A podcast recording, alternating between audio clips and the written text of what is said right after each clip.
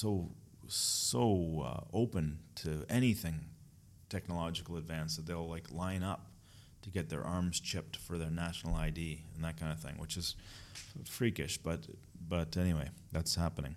But the point I wanted to make that I liked, I think it was Michael Tsarion said that you don't have to chip people. Their vibration's getting so low and they're getting so weakened and so lost that they're already behaving like automatons.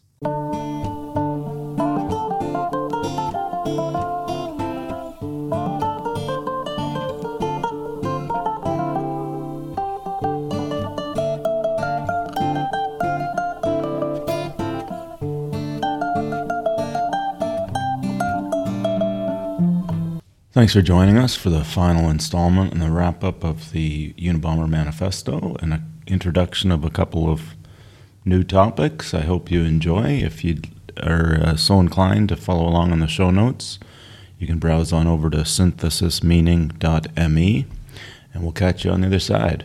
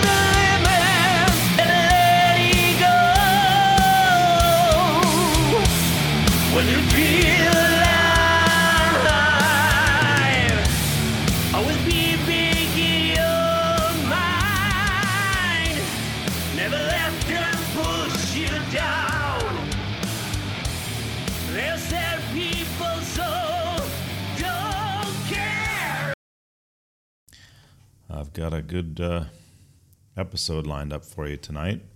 Episode three. We will wrap up the Unabomber Manifesto and maybe take a little time in episode four to debrief and kind of reflect on the high points and the salient points. So today we'll only get time to actually finish the manifesto. We won't spend a lot of time on the takeaways. We'll do that in January. Yes, a good lineup here. I, I have learned something actually. I guess uh, I shouldn't be surprised, but I I was a little surprised on a couple of fronts. That uh, like I'll make a casual comment, or or a listener will make a casual comment, and and I'll try and or a and I, or I decide I'll make a casual clarification, and and I try and make a short point about a fairly deep topic, and it's and I realize I have to research it further and further and further and further. And you know, some of these things have a well, there's no bottom. It's a bottomless pit of depth. So I have to like be a bit disciplined about how far to, to, to go with the first first go round. I'm interest, introducing a couple of very deep topics, but I've tried to keep it at a introductory uh, level, which is where I'm at, and um, so we'll see what the feedback's like. But I'm sure that these are topics that we'll chew on for the coming uh, few months, for sure. But anyway, standard uh, standard format. We will do the tarot pull. I have a I actually do have a couple of announcements and a couple of recommendations and uh, and then these two topics and then we'll get get into the the reading. I most of these films, so this is now the, the third slide. I've got th- five films I'm recommending. I've been just I guess I maybe this happens to everybody, but I'm actually able now to experience more depth in terms of the metaphorical level of some of these films as they're happening. Usually, it takes me a long time to reflect, or I have to watch it a few times before I, or or I go read someone's analysis, and then go back and watch it and see it see it fresh. But it's nice. I'm starting to I'm starting to um, see some depth in these pictures, and these five, each one of them, I was really pleased with. I guess I'm getting most of these tips from Mark Passio's podcasts, somewhere around the number 150 range, I think, is where I am, maybe 160. But Time Machine, that was a remake, so people that are into classic films probably are familiar with it. But the 2004 version of Time Machine was was really excellent in terms of well causality and uh, history and choices and that kind of thing. I, I, I really enjoyed that ride. The Giver is a film with many, many big stars in it. Uh, both of these, by the way, actually almost all of them, with the exception of the last two, I guess the first three, um, I, did, I knew very little about, actually, which is amazing, with these big stars in them. But um, The Giver was, uh, it was a really good ride for me. I really enjoyed it reminded me of um, what's that one called? Insurgents. You know that that whole series, Divergent and Insurgent. Uh, that trilogy. Well, The Giver had some of the same themes, just one film, and it was excellent. It was basically a futuristic community. I won't I won't ruin it, but they tried to eliminate the negatives. So they tried to eliminate evil, the choices for evil, really. Uh, but they found out that they were throwing the baby out with the bathwater. So I, I don't need to go into it any further, but that is a really, really rich, concise, metaphorical truth there. Noah, uh, Russell Crowe's version, I, I, think that's the first version I've ever watched of, of the Noah story. Uh, I thought it was excellent, and I think there was a lot of well, I guess it's been a long time since I studied that story, but I think there are a lot of accuracies. But it was a really just I'll just very very superficially tell you at the at the surface, um, Russell Crowe is aligned with natural law. He's one with nature, and you know, as as Noah, he's chosen by nature to protect the future of humanity. I mean, everybody knows the story, but but um, but the contrast with fittingly, the industrialized society that had that had basically polluted the earth, quote unquote. Um, it was really, really well done. It was really well done. And in this story, the industrialized society were meat eaters, and Noah's family were plant-based diet. So there's a there was a bunch of themes that were interesting contrasts there. Um, Unbreakable I knew that one very well when it hap- when it came out in the old days, and uh, I might have seen it maybe once more since then. But that was actually a tip from a friend, and it did not disappoint. I mean, if you watch it from the perspective that everyone has a superpower, and it's very easy to grow up and not know that and not realize that you've got some unbelievable gift that uh, can really help help with uh, humanity. um, it was really really cool to look at it through that lens. And then Unstoppable, I just watched it last night actually, and uh, I I knew there were some metaphorical truths in there because of the numerology the uh, filmmaker used, but I think I might have to check on this, but I think that director was killed soon after that film. I think, like Stanley Kubrick, he he gave away too much in that film. I've kind of had a hunch, but I've never been able to see it. But I saw it more clearly last night. I still don't see entirely what he was giving away, but I, I think it was I think it was completely in the face of of the Hollywood agenda at the time. That's what it looked like to me, because all of the themes were so positive, collaborative. Uh, there's really, it's really, um, it's really a theme about agape, which is a, a word we'll talk about in the in the Q and A. But um, yeah, every single it was a it was a good movie just on the surface, and then the metaphorical side of things was was really rich. Anyhow, I won't give any more away than that, but uh, I'd recommend any one of those from a metaphorical truth perspective. In terms of announcements, I actually had a chance to review the Jordan Peterson Rise of Jordan Peterson documentary produced by Holding Space Films. So I've got the link here on the fourth slide. And I got to meet the filmmakers. This was in Dubai a couple weeks ago. And we had maybe 12 or 14 people out. A real mix of fans and people that, ha- that don't know anything about him at all.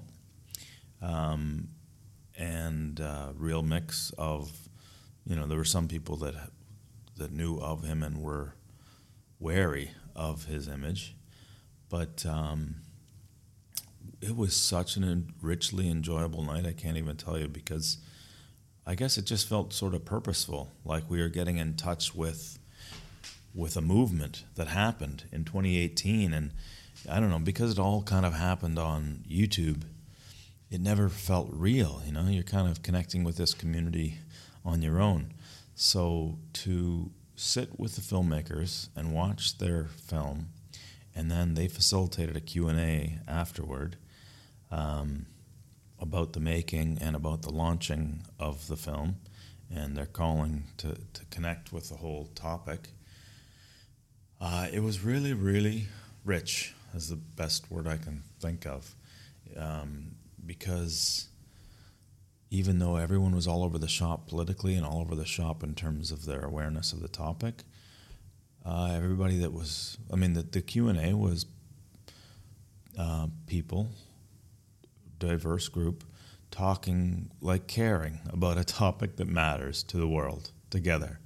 It was really rich that way that um, you know it, it, his, his work cuts way below sort of the effects of the day with the the politics and the right versus left and the gun control and all of the issues that we get distracted in. He's operating, even though he gets pulled into some of those, he's operating at a few layers below that. And so to have a group sort of uh, debating a little bit uh, the reactions to the film uh, right after watching it um, and hearing some of the anecdotes from the filmmakers on the journey. It was really, really fantastic. So I would recommend it. Uh, filmmakers have agreed to come on to the podcast uh, whenever I can set it up, so that won't be difficult to plug their film and talk about their journey. They're um, they're very engaging, and their whole experience has been uh, has been rich for them. So so we, we can arrange that probably January or February. But I encourage you to, to check it out. And um, the reason I connected with the whole thing was their website. There's a place you can offer to host a home screening or host a screening in your area. And uh, so that was a very positive experience for me in Dubai. Um, finally, I've been meaning to share this. This is a little bit of a of a tangent, but um, there was an episode on the Michael Tsarion podcast. Uh, it might be two years ago now, where he, I don't know what caused him to do it, but it, I, it was it was interesting. He kind of laid out four scenarios. I think it was on his podcast. Four scenarios, his predictions of where we're headed, and the four possible scenarios that are going to play out from here. And they weren't good. None of them were good. I think the Wild Bunch scenario was the least bad, if I can say it that way. Was the least, uh, and it's not good. You know, I gotta be frank. So I didn't fully, I wasn't enough in tune with the track we were on at the time to believe that it could be that bad, but I'm starting to see it more clearly, and I'm starting to believe that this is the best scenario to tune into. And the reason is they basically did the right thing for the sake of doing the right thing by their own principles. This is a band of sort of uh, small time thieves and bank robbers, but they they violated their own principles, their own code, and they decided that they were willing to take on.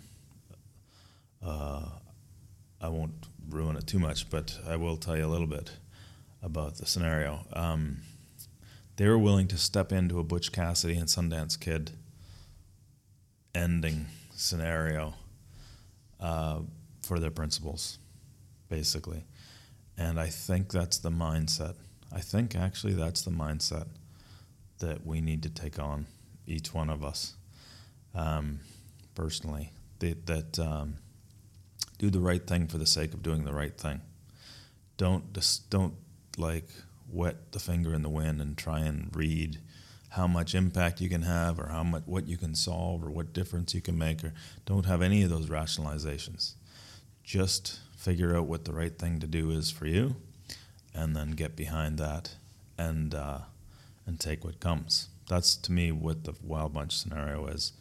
And uh, I think that if enough of us take that on we could really make a make a difference in the level of awareness out there uh, the reason I said the Serenity Prayer, I think the Serenity Prayer is a perfect example. If you hold up the well known, famous Serenity Prayer that Sinead O'Connor made even more famous through her song and is famous in the 12 Steps for Alcoholics, if you look at that in its current form and you hold it next to the original version that started you can see the fingerprints of the manipulators if you compare those two those two prayers side by each. Even though the, the, the famous one that's popular um, is nice, it's good actually, it's quite strong. It's nothing like, uh, not nothing, but it's nowhere near the power of the original. Um, and and to me, the line that I always remember from that original was because it was it was somebody taking a class from a preacher of some kind, pastor, I think, and the, it was a woman taking the notes in a class, and she quoted what he said, and one of the lines he said is, um, "What it takes is moral will and imagination," and to me, that's it. That's uh, that's what's missing, and that's what we need, and that's what the the Wild Bunch scenario was. So, Wild Bunch, I, I don't know what year that was. I'm going to say probably early 80s or 70s. It's a bit long. It's a bit, it's a bit, I think it's over two hours, maybe two and a half. And it takes a little time to get there, to build up. I mean, if you just think, think of yourself being corrupted by hedonism, losing your way and, and compromising your values sometimes and compromising your principles sometimes and, and getting yourself into a scenario where you got all the riches you were pursuing and you feel terrible about the principles you compromised. And there's still time to confront the, uh, the evil side, basically, and you decide to throw down the hedonism and re and return to your principles and face what comes and face the dark side. I thought that that was. It took me a long time to fully digest the the um, the message, but to me, that's that was the message in that film, and and uh, and I think that's the mindset. I honestly think that's the mindset. It'll take time, I'm sure, for you to to agree with me that things are that dark, but um, but holy, there's work to do. So moral will and imagination is what's missing, in my opinion. Okay, so the lineup. Uh, like I said, there were, there were a couple of just passing comments, literally, and I guess one or two of the questions that we take up that um, th- that uh, that I thought I could, in a few bullet points, offer an introductory concept. But I really had to to do some digging to get my own head straight to the point that I was comfortable talking about it, and to get the materials at the right level for myself to speak to. So um, the first one, we'll get into it more detail, was I said uh, in the last episode that I thought Peterson and Passio were well integrated individuals. And I actually stand by that, but I really need to define what I meant by that. And, um, and a, there's a f- number of different angles to defining that. So we'll get into that. Um, so that and that the second bullet is directly related to the first bullet. So those are the same, essentially the same topic.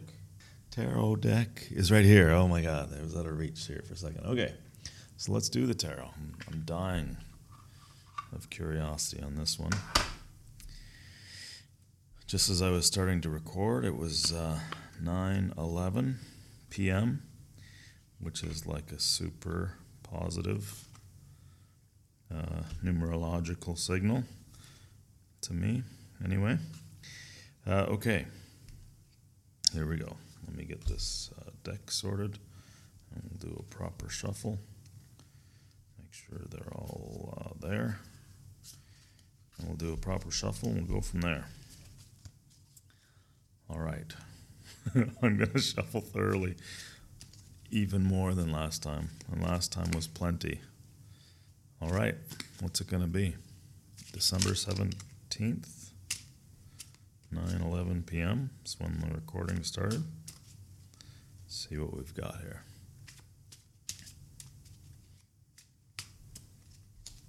All right, poker cut. Here we go. Chariot card. That is fantastic. One of my personal favorites.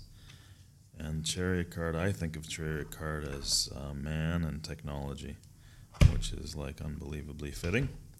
So let's have a quick, uh, quick read of this one, uh, which is Major Arcana. You know, the, the last two were were in the Minor Arcana. This one's in the Major Arcana. Number seven, card number seven. Uh, the Chariot. Succor, Triumph providence, also war, trouble, presumption, vengeance. Reversed, riot, quarrel, dispute, litigation, defeat. I'm quite sure the chariot card is in our uh, tree of life. Um, so I'll read that one more time. That's extremely brief, but uh, for a major card, there's so much more to it. Uh, if you're not familiar with the cards, it's basically like two sphinx at the front, a man on a chariot, starry night behind, with uh, kingdom in behind. Sort of like a Roman, a Roman chariot, a chariot riding away from his kingdom into battle. Uh, succor, triumph, providence, also, war, trouble, presumption, vengeance if it's reversed, if it's upside down, riot, quarrel, dispute, litigation, and defeat. All right, it was upside right, so that's that's it. That's our card for this show, and how appropriate. Man and technology. So yeah, we'll do the Unabomber three. I mentioned that, and we'll get into the Q and A, and that's it. I have a few uh, good answers for you and a couple of new questions for you.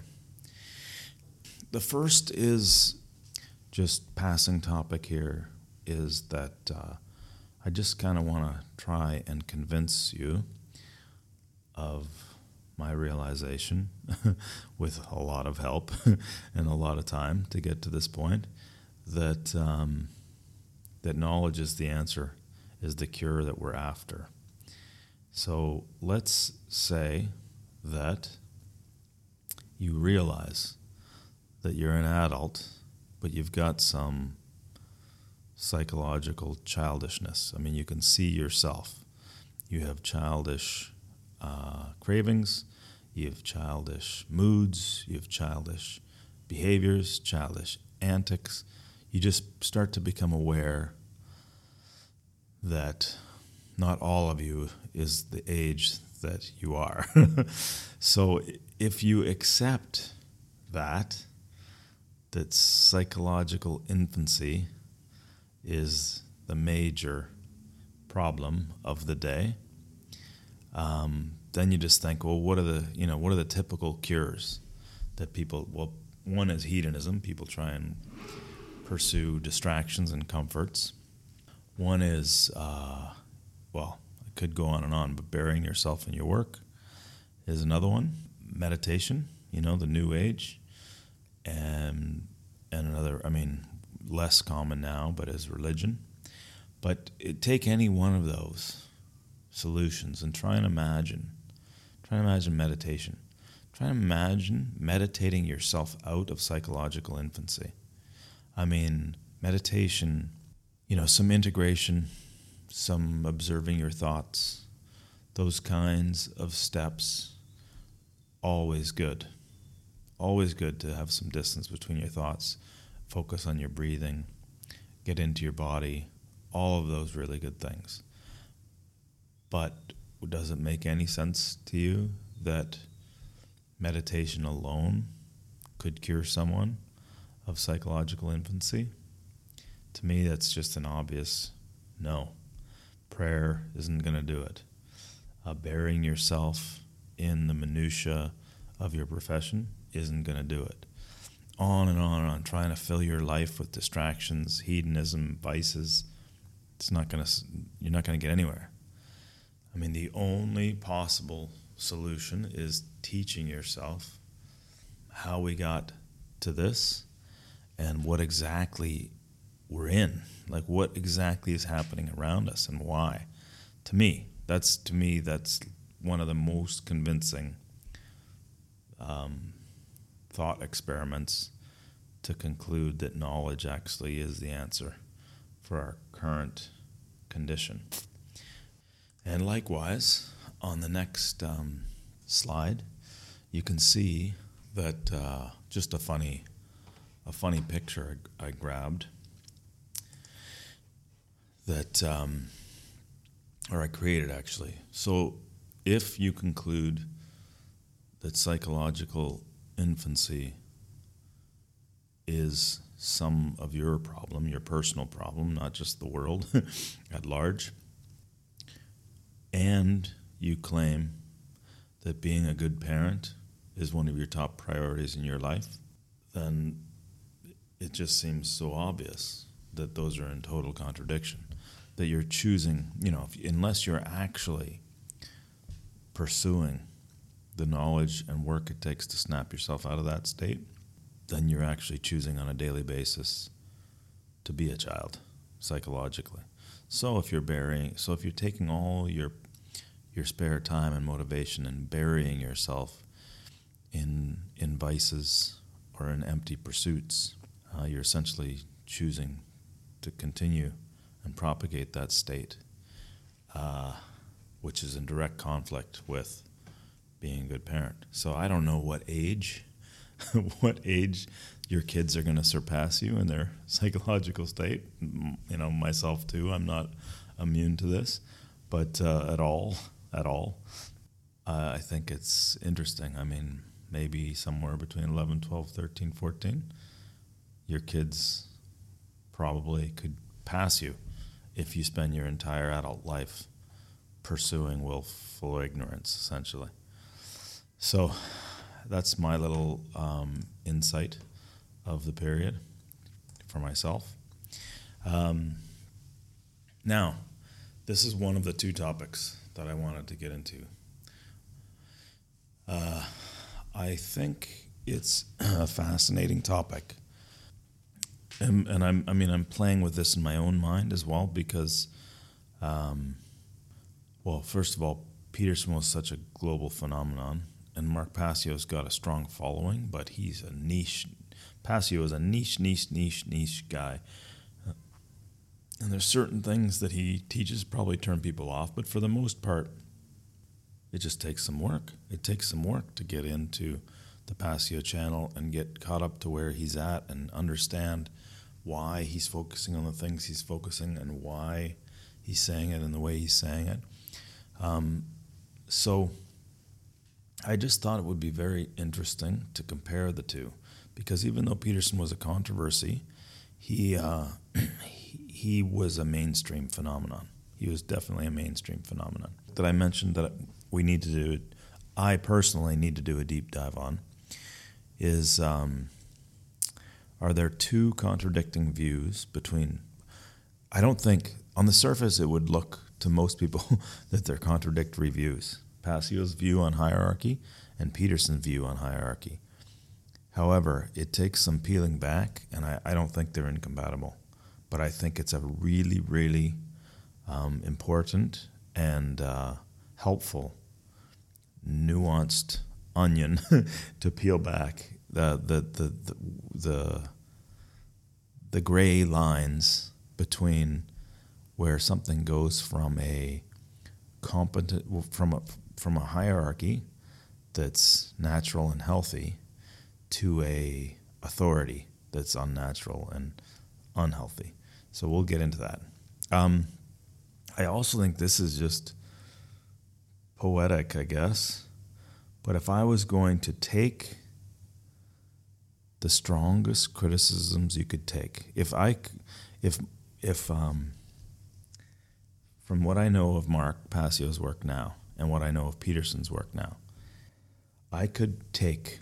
Well, the, I, I, think I've, I've, I've mentioned in a previous episode that that series with Peterson debating Harris over six uh, encounters. Uh, there was actually a seventh, believe it or not. There was a seventh where the, neither one of them were in attendance, but their ideas were being the argument happened with people with people representing their different points of view. This is before they went on the four event roadshow. But anyway, so the six meetings of the two men, Peterson and Harris, uh, which was a fascinating journey. But to me, it, it took until the third or fourth major events. it was almost near the end, that Peterson, to me, scored his strongest blows and and what those were. One of them was you haven't contended with the fundamental issues. Okay, so that was his his point against Harris that Harris was still operating at a very shallow level relatively in terms of um, like he wasn't getting right if, the religious or the spiritual layer is at the bottom you know, Harris was still like three or four layers above that, where he was analyzing and functioning and thinking, and he hadn't. He definitely seemed, even though he's unbelievably intelligent and uh, good-hearted guy, with uh, still to this day lots to contribute. He just, to me, he wasn't coming to the plate with the big thinkers of the past, and for that reason, uh, like like Jung and uh, Freud and Nietzsche uh, for that reason, he just didn't have the fundamentals. He didn't have the fundamental grounding. He sort of was grounded in in a modern, even though he you know he he could see a lot of the flaws in the modern academia, but he his schooling is fairly modern. To me, I don't think I don't know. It didn't seem like he was a student of some of the greatest thinkers. So he would rarely cite um, the great thinkers. And then the other point was that Harris's worldview, he wanted to have a scientific based morality or a man made morality. Um, and Peterson's one of his strongest points was you can't, the world needs more than a set of man made rules. They need the narrative, they need those biblical type stories where you push the polarities to the limit and uh, and it's you know instead of you shouldn't do this, you should do that, you shouldn't do this. It's more like create a character that you admire and and then tell a story about how they decide to live, and then that's going to inspire people rather than rather than like a two-dimensional set of morals. Create a three or four-dimensional character that you can be inspired by. Uh, to me, though, that was those were two of Peterson's strongest points. But the ironic part is, I think now that I know Passio's work better, I think he could say the very same thing to Peterson. Believe it or not, I think that as deep as Peterson went with maps of meaning, and I don't think, I think there's very little of Peterson's positions, if any, that are technically invalid.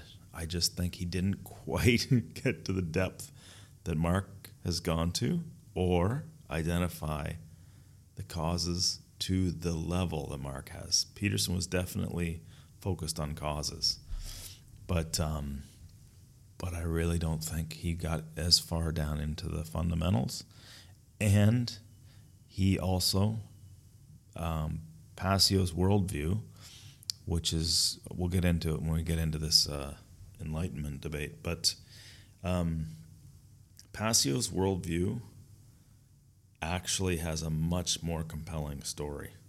I mean, he has a much better idea of the dark sides that are operating, the manipulators, the social engineers. And for that reason, it's much more motivating to come out of a Passio seminar uh, and have a will to action, basically. So we'll get into this a little bit further, but um, the other part, and I think I can get in on the next slide, is drawing the lines between the hierarchy. Let's see. I think I've got a better a better uh, list on the next slide that we can get into. But fundamentally, the the, the fundamental point is well, essentially no masters, no slaves. Uh, Passio's worldview. Um, you're never, ever, ever, ever in a position where you can hand your moral agency over to another. So you can never, ever, ever say, I was just following orders and, and do some wrong deed that you know to be wrong. Um, that's never okay. So, uh, but that's just the that's just the sur- scratching the surface. We'll get into a little further in a second. So um, this is the, this is really it might be the fundamental teaching, one of the fundamental teachings besides natural law. I guess natural law is the positive side, and this is the negative side. This is the side that we're trying to avoid, and uh, natural law is the tr- is the side we're trying to trying to move towards. But um, yeah, so that's why I think this hierarchy discussion is is important. So let's let's get into it a little bit. Um, uh, human dignity. So we actually have an innate sense, a very fundamental innate sense when we think that our human dignity's been violated. I mean, most of us, I guess you can probably have that beaten out of you, but I mean, when I say beaten, I mean traumatized out of you. But um, I think generally it works as a good guide. You actually know when you're when you're being your dignity is being violated, and you know when you're violating someone else's dignity. So I think that's actually probably a very good test of when the situation is uh, moral to immoral. And so, so I mean, the one example I've got here, slide 11, for those reading, is just retail. Okay, so we'll just go through a bunch of different scenarios where you, you're playing a role. There's each there are roles, then you're interacting, and the interaction is voluntary. So you've voluntarily taken on these roles, and so the interaction is voluntary and the uh, roles are somewhat defined. There's a certain guideline for each role that you're playing.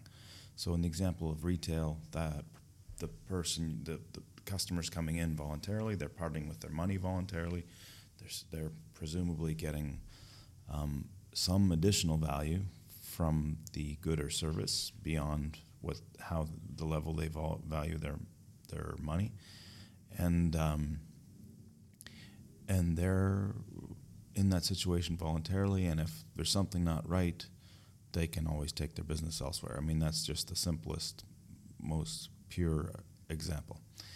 Uh, likewise, you presume that on the other side, if if the customer violates the code of conduct for a customer, that the staff has some recourse. They can they can escalate, or if it or if the case is severe, they can always quit. Of course, that in a number of these examples I'll go through, there are situations where the cost of leaving the situation is so bad that it's that it's very very uh, it doesn't feel voluntary anymore, and I realize that. Next slide, slide twelve. So the question really is, where is the line between the idea of a competency-based hierarchy, which is what Peterson is saying, that hierarchies are a necessary part of organizing ourselves, just the same way that lobsters organize themselves, and that's the one that, that made him famous wolf packs and chimp troops. Um, the lobster one is about uh, that just like humans, I mean, you couldn't think of two species further apart, but just like humans, they their serotonin levels are adjusted based on where they view themselves as part of the hierarchy. And not only that, um, antidepressants actually work on lobsters. That's kind of the the, the point that Pete made Peterson. Uh, that was one point that, that made him controversial because there's this concept out there that we're all victims of the uh, the, the, patriarchy, and um, I mean he's got another good point, which is well, are we talking about the structure or the people sitting in the in the because patriarchy suggests it's a it's a male dominated situation, but you have hierarchies in, in nursing and in university and in uh, uh, hospitals and all kinds of hierarchies that have women in the posts. Is, I mean, so is, is that no longer an issue? Or is it, are we actually, when we say patriarchy, what we mean is the, the actual organizing structure? So I think, I think it's just a, uh, there's a lot more to it, but he's basically saying that hierarchies do tend toward corruption. When he means corruption, he means like nepotism. Um, they start to get based on power. Decisions get based by, on power or favoritism, and um, and so the competency aspect of it is always at risk f- from being whittled away, and so you need a check and balance in to keep to keep the hierarchies honest. Now, Mark Passio's point is that all authority is immoral. And when he says that, he's talking about anybody that claims to have authority over another. I mean, that's an automatic violation of your dignity if someone claims they've got authority over you as a person. So I think that they don't need to be incompatible, but there are a lot of lines and scenarios that you have to think through before you get it clear. And I and I've I've just started it here. So I hope that there's a fiction out there or there's some work that will help uh, help me uh, explore this concept further because I think it's really really important. But let's just talk about here's a fun one quarterback. Okay, you're in a high pressure situation in a high pressure game. For whatever reason, the quarterback's got to make the call of what the next play is. And uh, you've got a quarterback and a wide receiver. And the quarterback, I mean, obviously they're both in the situation voluntarily, right? And they both have a role to play. And the quarterback calls the play. Now, there is absolutely nothing. This is situational leadership. This is a person that's taken on this role, and everybody's agreed that that person has that role, and they're in a situation, and and he's in the posi- he's in the position to make that call. So the wide receiver, the only reason they might pipe up is if they think they've got information the quarterback doesn't have, like there's mud on the field or there's something about the defense the quarterback doesn't know, or otherwise, I don't think anybody has any issue with that situation, right? I mean, even then, even then, you can understand in a pressure situation that you, whatever, you probably have to run plays you're used to or whatever. You may not want to confuse matters in the scrum, or maybe you don't have time, or maybe it's noisy. You just can't have a whole long conversation about the nuances. The quarterback's got to make the call, and the quarterback makes the call, and nobody is violated. That's not authority. That's situational leadership. So think of another one: desert islands. Think of like ten couples who are stranded on a tropical desert island or, uh, volunteered. It doesn't matter. They they're on, in a desert island situation, and the, it's just paradise. And I mean, some things you can imagine would happen is probably there'd be little clusters, smaller groups might organize to help each other with certain tasks. Like maybe there's three or four get together and they decide to build all the same huts. And if they pool their abilities, they can and and agree on sort of the plots. They can go and build their own huts, and and that doesn't have to be governed. That can just be self-organizing. But maybe there's a situation there where you know the group decides they've got to get together and agree on waste disposal. So let's just you know let's just all agree that there's, that there's a certain way we want to handle the waste disposal thing so it doesn't become an issue. And let's just presume that in this situation, you've got somebody that's an expert in tropical island waste disposal management, okay? it just happens to be. That person is going to be the natural leader, and they're probably going to gather four or five of the other people that are interested in getting involved with that committee, and they'll agree on what is probably optimal for the situation, and then they'll try and sell it to the rest of the people on the island. And there's just nothing wrong with that. Um, especially if they're open for, uh, oh, we didn't think of that. We didn't think of, you know, just because that person has those credentials doesn't mean they have the authority to dictate what exactly, how it's going to get handled. But they do have the situational leadership to lead and convince and, and collaborate and agree and, and get everyone to opt in. Yeah, that's, you know, convince them that, yeah, that's probably the right, right way to handle that. So, um, so that's just another example of situational leadership. I think that the marriage example actually is another one of those ones that's a tough one, just like retail. If you've got somebody in a low level retail position, you often feel like that person really, the cost of switching for that person is is often so high that you don't consider that they've they're in a voluntary situation. Um, same with marriage. The you know, the, it often for many marriages it gets to feel like it's no longer voluntary. But I thought that Peterson had a really good uh, guideline. So so take take a marriage that there's a married couple that's out in public and they always have the same issue. Let's just say they're in a restaurant and they always have an, the same issue that they can't agree on how to agree on how to pick the table when they go out for dinner. Okay, let's just make that one up. And it's a scene. It becomes a big conflict and a big scene, and they don't even like the way they behave towards each other. Peterson said, you know, you got to have a conversation around if this isn't a voluntary partnership that we are voluntary stepping into on a daily basis, how would two grown adults appear in public if you're working out a, a, a, a dispute uh, on that basis. I mean, there'd be a certain decorum to that conversation. There'd be there'd be a uh, there'd be a collaboration. I mean, and once it goes beyond that, then st- one of you is starting to behave like this isn't a voluntary arrangement, right?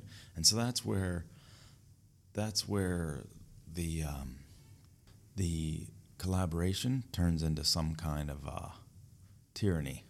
If if whatever through whatever means one person is feeling like they're not being treated like they're in the situation voluntarily, right? So that's just another example. Airport security is a good example. I, I, I, mean, I have a very deep sense that my human dignity is violated, and and so are my kids when we go through the. I mean, there's just no reason there's no reasoning going on there. You can't reason with that protocol. It makes absolutely no sense the way it is with the way it is today, and it's a complete violation. Both the technology they're using and the methods they're using uh, for so-called security. None of it makes any sense, and it's a complete violation. So that's a, an example of bumping in to the immoral authority that P- that is talking about, and they will try and justify it by saying that they're just following orders, which is never okay. Even though they're carrying out immoral acts, they're they're going to claim uh, just following orders, and then they'll also say, "Don't worry, you've got a choice." You'll say, "Okay, well, uh, you know, I'll, I opt out." they say, "Yeah, you have a choice. You just can't fly." So they're suggesting that they've got authority over the skies. Okay, that's a, that's a you're interacting with an agency that believes they have authority over the sky. So that so reason gets dropped. Okay, they'll say they'll cite the EU ruled on this or the whatever whatever the U.S. government ruled on this, and then if push comes to shove, they'll say, uh, "Well, that's fine. You you can choose not to fly, no problem." So they think that they have authority over you in that situation, and that they've got authority over the skies. Okay, and so it comes down to reason. To me, that situation comes down to reason. First of all, you have no opt out. You have no opt out. There's the, if it to me, if it was commercial, okay, let's just let's take the the alternative. If the airlines or the airline that you're flying on uh, security specialists and they decide commercially what the appropriate level of security is to protect their assets and, and protect their passengers, then I could be convinced because there's reason there. There's, there's somebody that's reasoned through, okay, here's a sensible level of interference that is the right level of security for us given our history with security risks and so on, okay, and what's at stake. So I can totally be convinced that the airline hires a, security expert and that's working for them and is, is dealing with their passengers as if they're customers, by the way. Um, and then you've got a you've got reason and you've got negotiation, okay? Because then it costs them a lot. If you say, okay, fine, I'll go to your competitor, no problem. They don't have obtrusive, offensive, um, extremely uh, uh, over the top security measures that are completely have no reason underneath them. So you can you can to me I could easily see a situation where the airlines are managing that to an appropriate level, to the right level. But when you say there's a government agency who has authority over the skies and the airlines don't have to agree to the measures and the taxpayers don't have to agree to the measures, then what do you have? You've got the immoral authority that Mark Passio is talking about. Okay, so I think that's a perfect example. Um, there is one example here that I guess th- there's a situation like a, a fire alarm in an elementary school. Now, somebody can kind of declare that they are the person that is the expert in that situation and knows the protocols and you know like this is not a time for convincing or collaboration. This is a time for somebody to take the position that they know. But still that's a form of situational leadership. It's just a it's just a form where you can't you can't tolerate a whole lot of back and forth. However, if something does come up and, you know, hey, there's a back door that's opened up over here or whatever, or we think there's danger down there, you know, you still have to listen to it still has to be a two-way street. Okay, summer internships. I, I've had lots of positive experiences. I listed GM here. I did have a GM summer internship that um, was in an extremely long history of labor relations. We had a very structured collective bargaining. I mean, it was extremely structured uh, because the management uh, tend tend towards tyrannizing their people. So the the workforce had to um, band together. I mean, that's the, the history there. So they needed collective bargaining to, to balance the playing field. Um, but my point of this one is you get into that situation as an apprentice, so third year engineering apprentice. Um, I mean, you're grateful for the position. It is voluntary. But people are going to be asking you to do probably menial things because you're a low level person and you're trying to learn. So, I mean, there's a certain humility. You can have humility and you can be an apprentice and you can even run for coffees, okay, as, eh, without losing dignity. Like, as long as your human dignity is not being violated, you, there's nothing to me immoral about the situation. It's a fair trade when you're a junior. You're grateful for the chance to be trained, and you're dr- grateful for the chance to have access to senior people with skills that are willing to share them with you. Same thing with the s- software startup. I mean, it's just a slightly different environment. It's uh, it's a knowledge-based environment, but there, there's there's nothing wrong with doing the menial tasks. I know it can get abusive in, in both cases, but just fundamentally on its own, in theory, it doesn't, and my experience, it doesn't need to be uh, a violation. Same goes for I worked in construction crews, and I literally, in the GM example, I didn't fetch coffees, but in the construction crews, that was part of the deal. When you're the junior person on the crew and you're a student, and these guys are professionals, uh, they work all year round. You're just you're just joining them for the summer, and you're trying to ramp up and be useful on a crew. Yeah, you you you you get the coffees for the first until there's another new guy, basically, and uh, it's done very respectfully, in my experience. Anyway, there wasn't there. Was, I mean, there's ribbing and teasing and hazing, but um, that doesn't necessarily mean abuse either. So I just think that um, I guess you have to have a very good sense of your own human dignity to to know where the line is. But there's nothing wrong with situational leadership and voluntary hierarchy to me competency based hierarchy. I think that's completely okay. So Peterson's point with the wolf pack and the chimp troop is that they don't work if they're corrupt. So if the if the alpha chimp tries to lead by brute force alone and tries to mistreat the females or mistreat his lieutenants, uh, alpha chimp two and alpha chimp three will just take him out when he's not looking. We'll just tear him to shreds. So even in the animal kingdom, hierarchies, the natural hierarchies, are based on uh, competence, and you can't abuse it or you lose it, basically. So um, it's collaborative, situational leadership. Now, maybe somebody, you know, it doesn't mean in the case of the chimp troop that the person that person that chimp is in charge. Um, once they earn that post, they're in charge and, until they lose it. But um, basically it's their leadership style has got to be somewhat diplomatic or that or it won't last long essentially. So it's got to be functional. You can't be a tyrant even in the animal kingdom. So um, and the the reason I use the desert island example is you need some organizing structure. I just wanted to paint the example that you need some kind of organizing structure um, to to, to organize yourselves and manage. Uh, and so, you, you, know, to, to say that there's something evil about hierarchy in its in its nature, I, I think I'm completely on board with Peterson, and I don't think uh, I don't think Passio would have an issue with competency-based hierarchies. The issue is the authority part. When they think they have authority over your human being, and that's where you lose your dignity. That's that yeah, so this apprentice idea. Um, so I've got junior people that I'm working with that won't take any input of any kind from anybody. They they think it they think it's all tyrannical.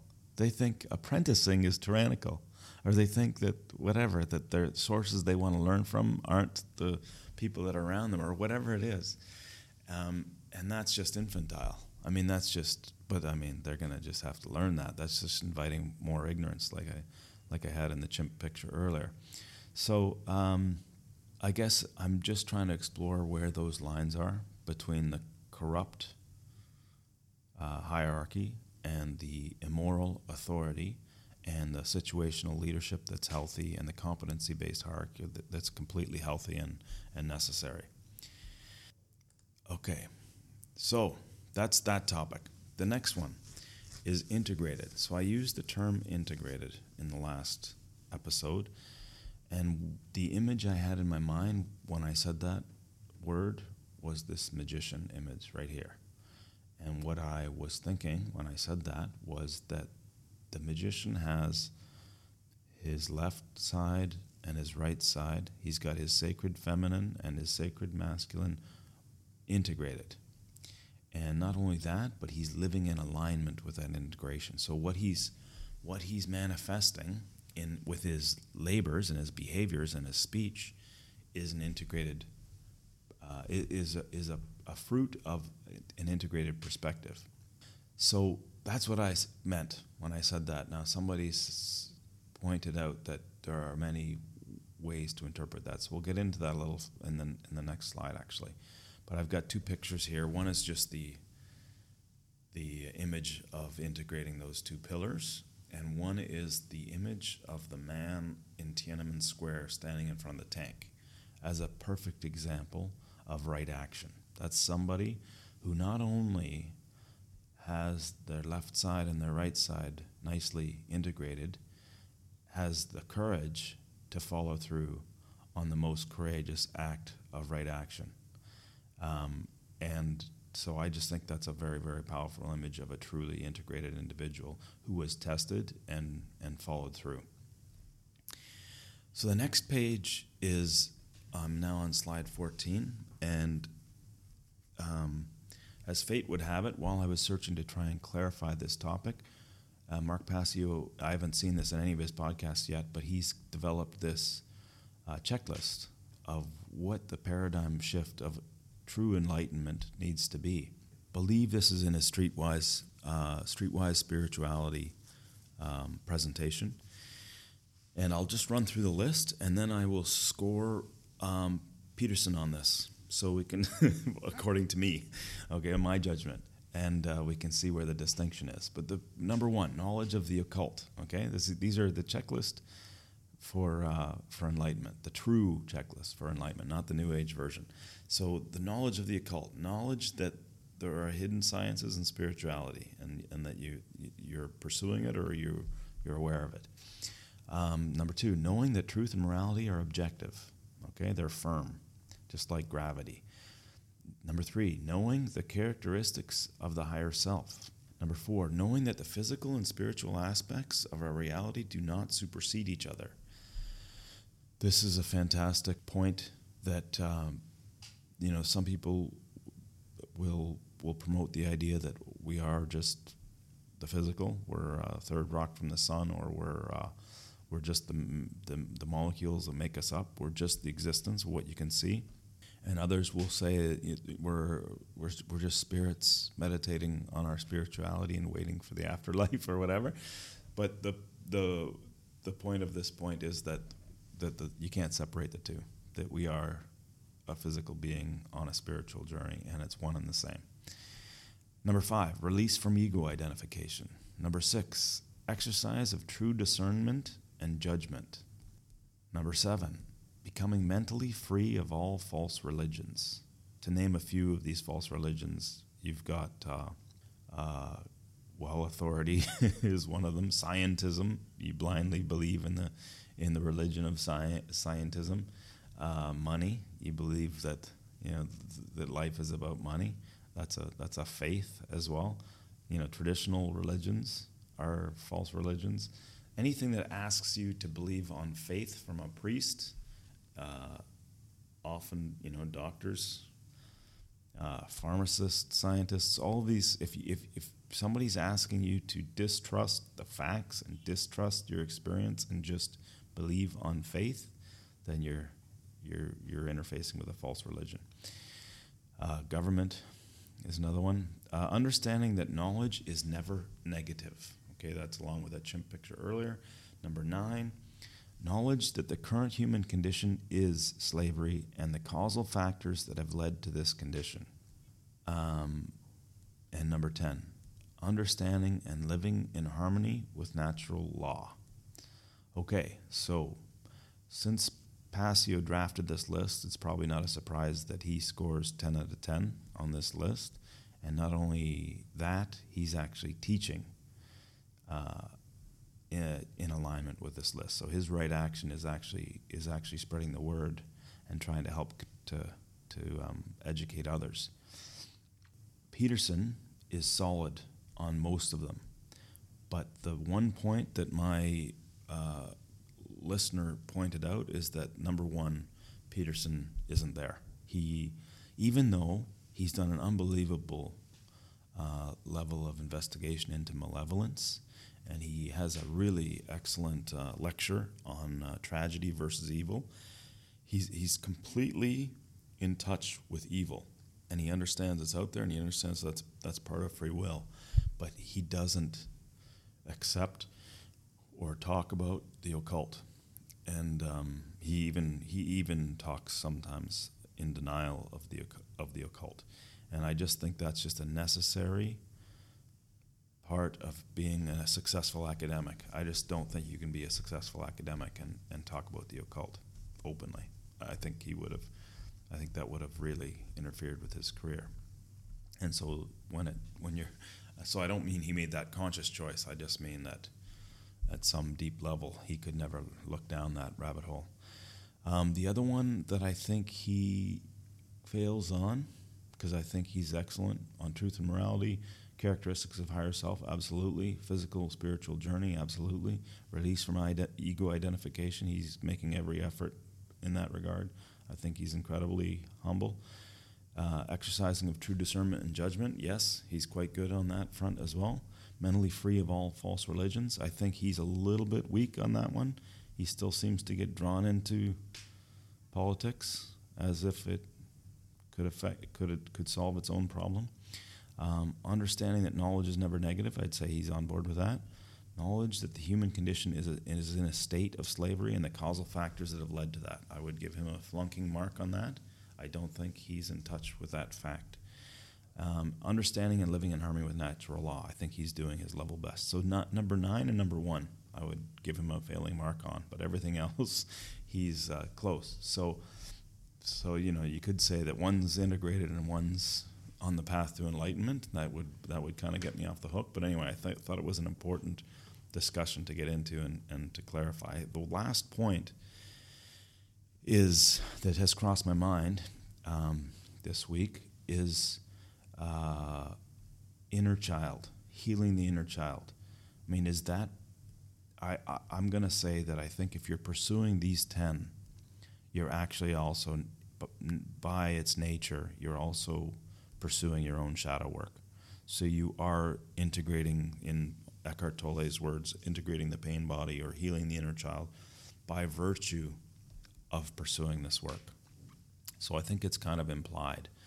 Um, I don't think it makes sense to be number 11 on this list because if that was the case, no one would ever be done, right? So if you had to, if you had to heal the inner child before you tackled 1 through 10, then you, no one would ever get to 1 through 10, I believe. So I think the fact is that uh, living in alignment with these truths is actually by its nature healing healing your inner your shadow is it is shadow work but I, I, would be very very open to input on that because I can't say that I've got it I've got it all figured out there Okay, the next picture I really like. Um, I really like it as a visual, and for those that are just listening through audio, um, it's three white lines. Okay, where the white line represents truth, and then you've got three colored waves.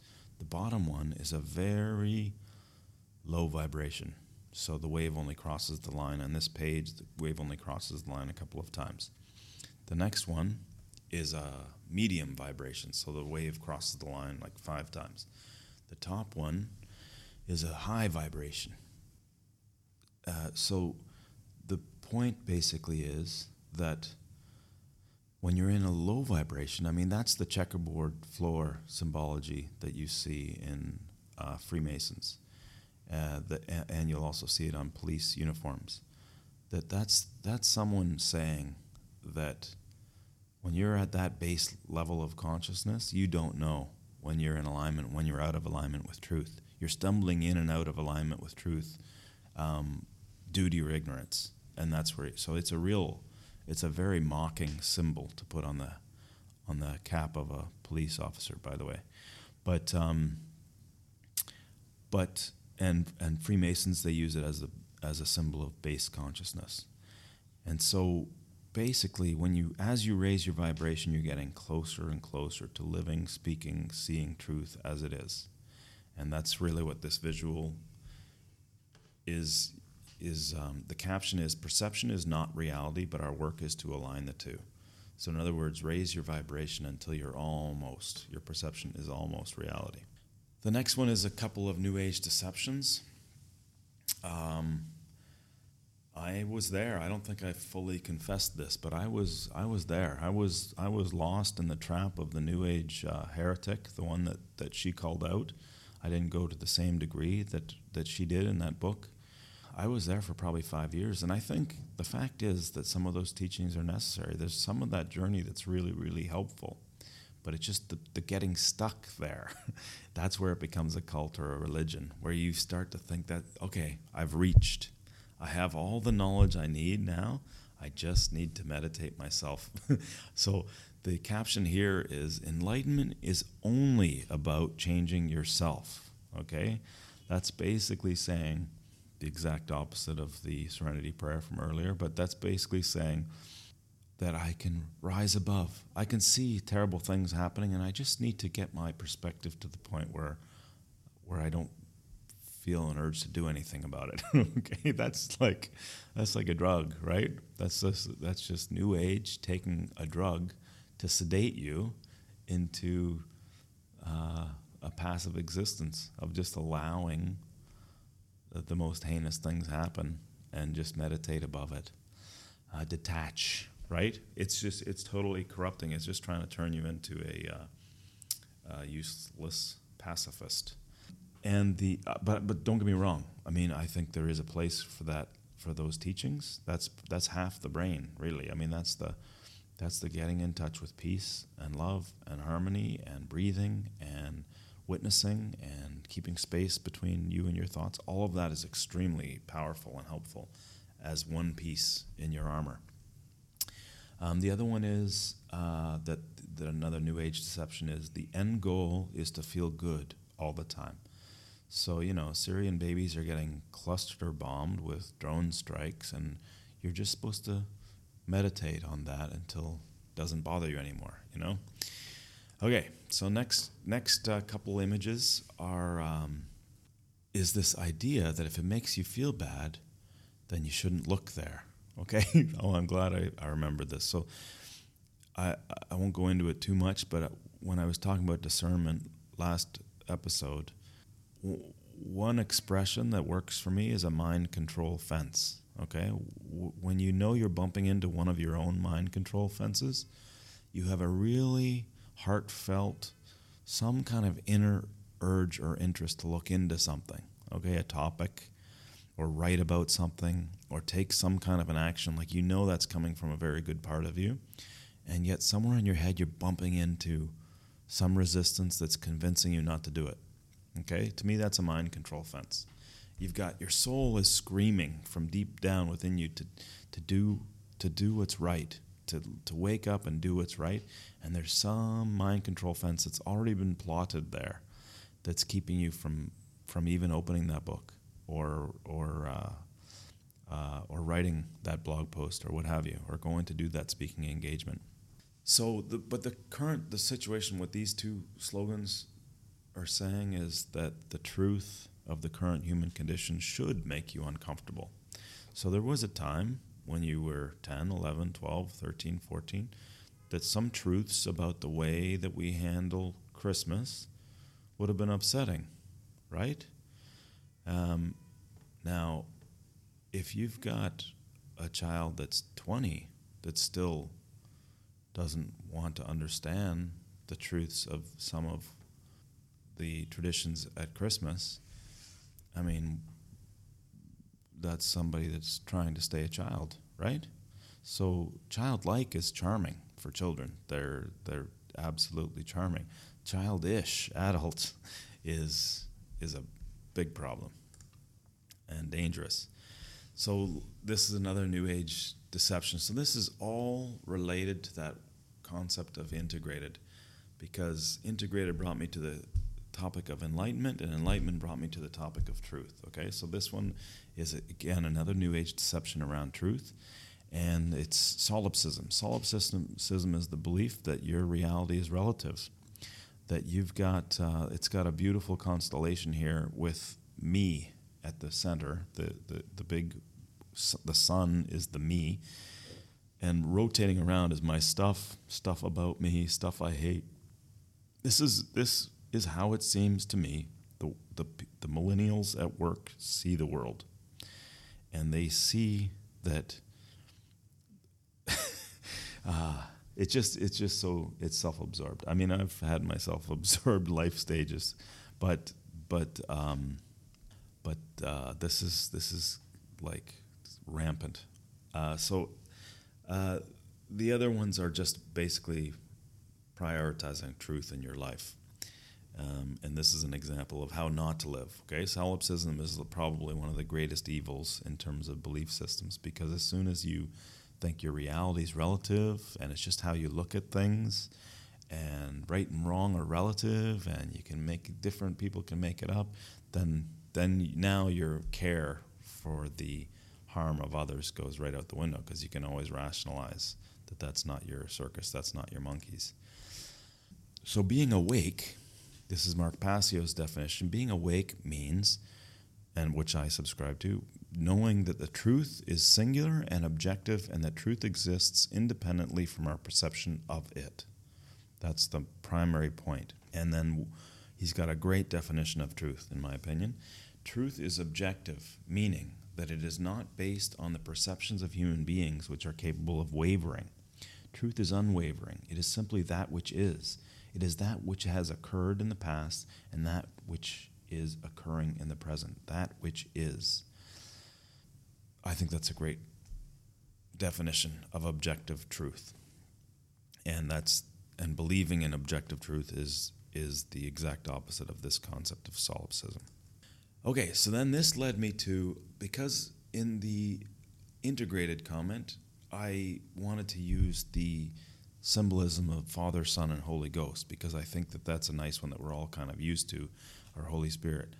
That the Father is the sacred masculine, the Holy Spirit is the sacred feminine, and the Son represents right action in the world in service to truth. Okay, so when I when I wanted to go look for that image, then I then it became that you know that's another expression of the trivium, and the trivium really is a uh, I mean, it's unbelievable how much I don't know about the next topic, which is the trivium and the quadrivium. I'll just I'll just flash it now, and and we'll get into it deeper in the future.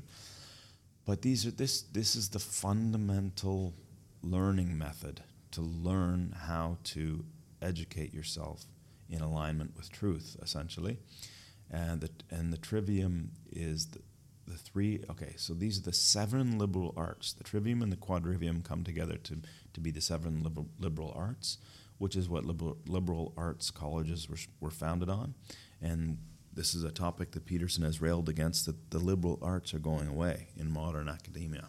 So the trivium is logic the art of thinking grammar the, the art of inventing and combining symbols rhetoric the art of communication so this is so fundamental that I don't know what age, probably our parents' age, they were probably on top of this by the age of 10 or 12. They probably knew what these were by the age of 10 or 12. And then when they went to liberal arts colleges, they would learn uh, ancient languages like Latin and Greek, and they would structure their thinking and learning along these lines, I believe. But these were long gone my time. I mean, this, this concept and these terms, no idea. Never, never, never come across it in my entire formal education, and I'm quite educated formally. Uh, the quadrivium uh, is arithmetic, the theory of number, music, the application of the theory of number. That's discrete quantity. Okay, those two fall under discrete quantity. And the quadrivium is called the four arts of quantity pertaining to matter. Under continuous quantity, you have geometry, the theory of space, and astronomy, the application of the theory of space. Okay, so I'll flip to the next page because I think they come together powerfully. I'm now on slide 21. In the in the 345 triangle that we all were introduced to in trigonometry in high school, um, they, they come together nicely in this fundamental picture where you've got the trivium down the left, you've got grammar, logic, rhetoric, and you've got the quadrivium across the horizontal arithmetic, geometry, music, and astronomy. And then across the hypothesis, you've got the five senses taste, smell, touch, hearing, sight. Those, that picture, to me, is the fundamental how to think and how to interface with the physical world. And if you, I, I, I'm going to guess, I haven't been exposed to this formally, but I'm going to say that if you can train a child to master this frame of thinking, then they are extremely well suited to go and educate themselves in alignment with truth and understanding of the physical reality that we're existing in. I don't know much about the Waldorf uh, learning. I know it's extremely self driven. Uh, I'm curious if there's any of this baked into that curriculum. I know it's, uh, yeah, it's supposed to be quite creative driven, creative intelligence. Anyway, I'm sure that the old traditional, like one room schoolhouses that North America was kind of founded on, I'm positive, not positive, but prob- quite confident that they were probably basing their their curriculum on on this, on these two things, trivium and quadrivium. Okay, enough on that for now. Um, but that's basically how to. That's the whole discussion of of what I meant when I said integrated.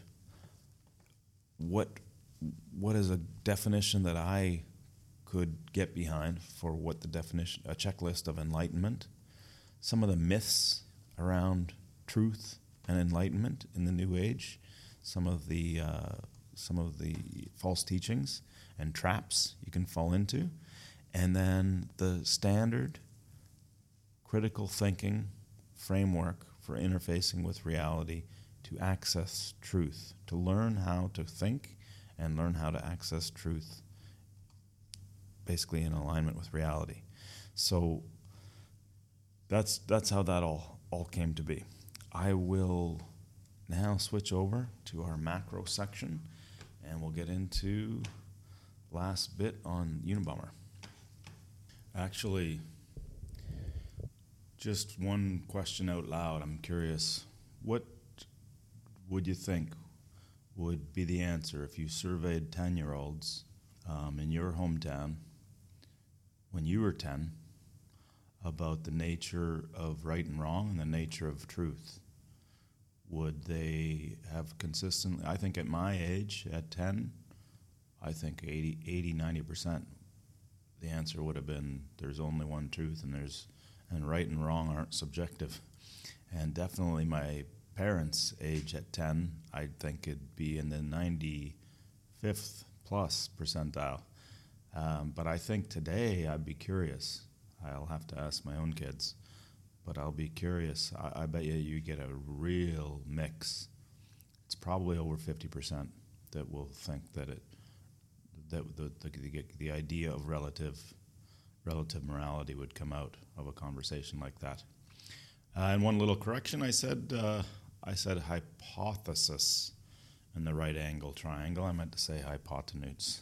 Hypo- hypotenuse. Uh, Okay, that's an interesting slip, by the way. I wonder if those those two word origins they sure seem like they're probably related. All right, let's get into this. I, am actually really looking forward to this uh, wrap up. 161, human race at a crossroads. But we have gotten ahead of our story. It is one thing to develop in the laboratory a series of psychological or biological techniques for man- manipulating human behavior, and quite another to integrate these techniques into a functioning social system.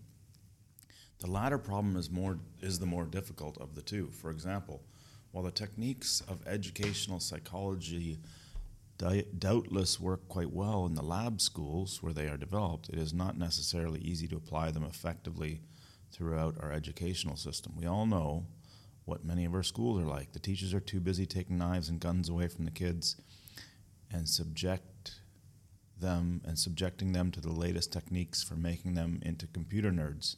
Thus, in spite of all its technical advances relating to human behavior, the system to date has not been impressively successful in controlling human beings.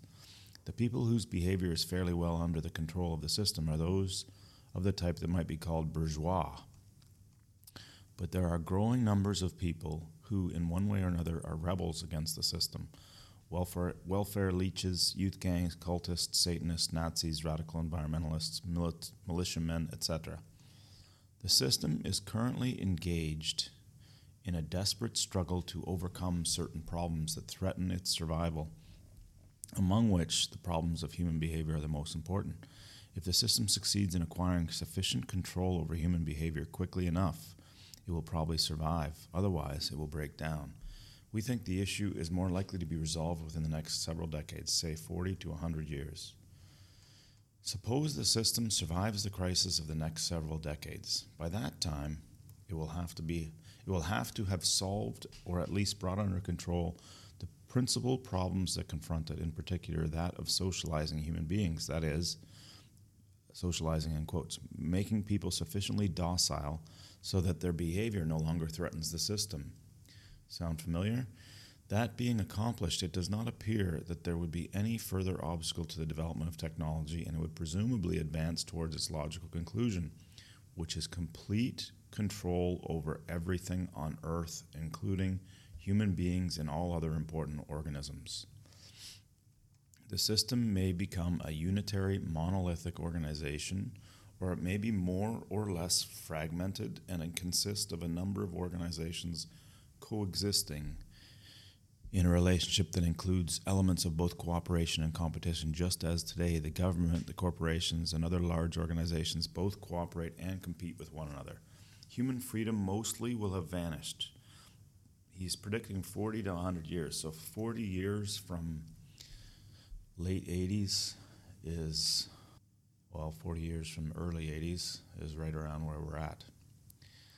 So, okay, human freedom mostly will have vanished because individuals and small groups will be impotent vis a vis large organizations armed with super technology and an arsenal. Human freedom mostly will have vanished because individuals and small groups will be impotent vis a vis large organizations armed with super technology and an arsenal of advanced psychological and biological tools for manipulating human beings, besides the instruments of surveillance and physical coercion. Only a small number of people, I noticed this week, by the way, that Turkey has acquired a drone loaded with a machine gun that has 200 rounds. Only a small number of people will have any real power, and even these probably will have only very limited freedom because their behavior too will be regulated, just as today our politicians and corporate exec- executives can retain their positions of power only as long as their behavior remains within certain fairly narrow limits. I actually think the term member of the board um, is a funny play on words. Uh, I always think of B O R E D when I hear that. Don't imagine that the systems will stop developing further techniques for controlling human beings and once nature and nature, once the crisis of the next few decades is over. Don't think it's going to stop developing.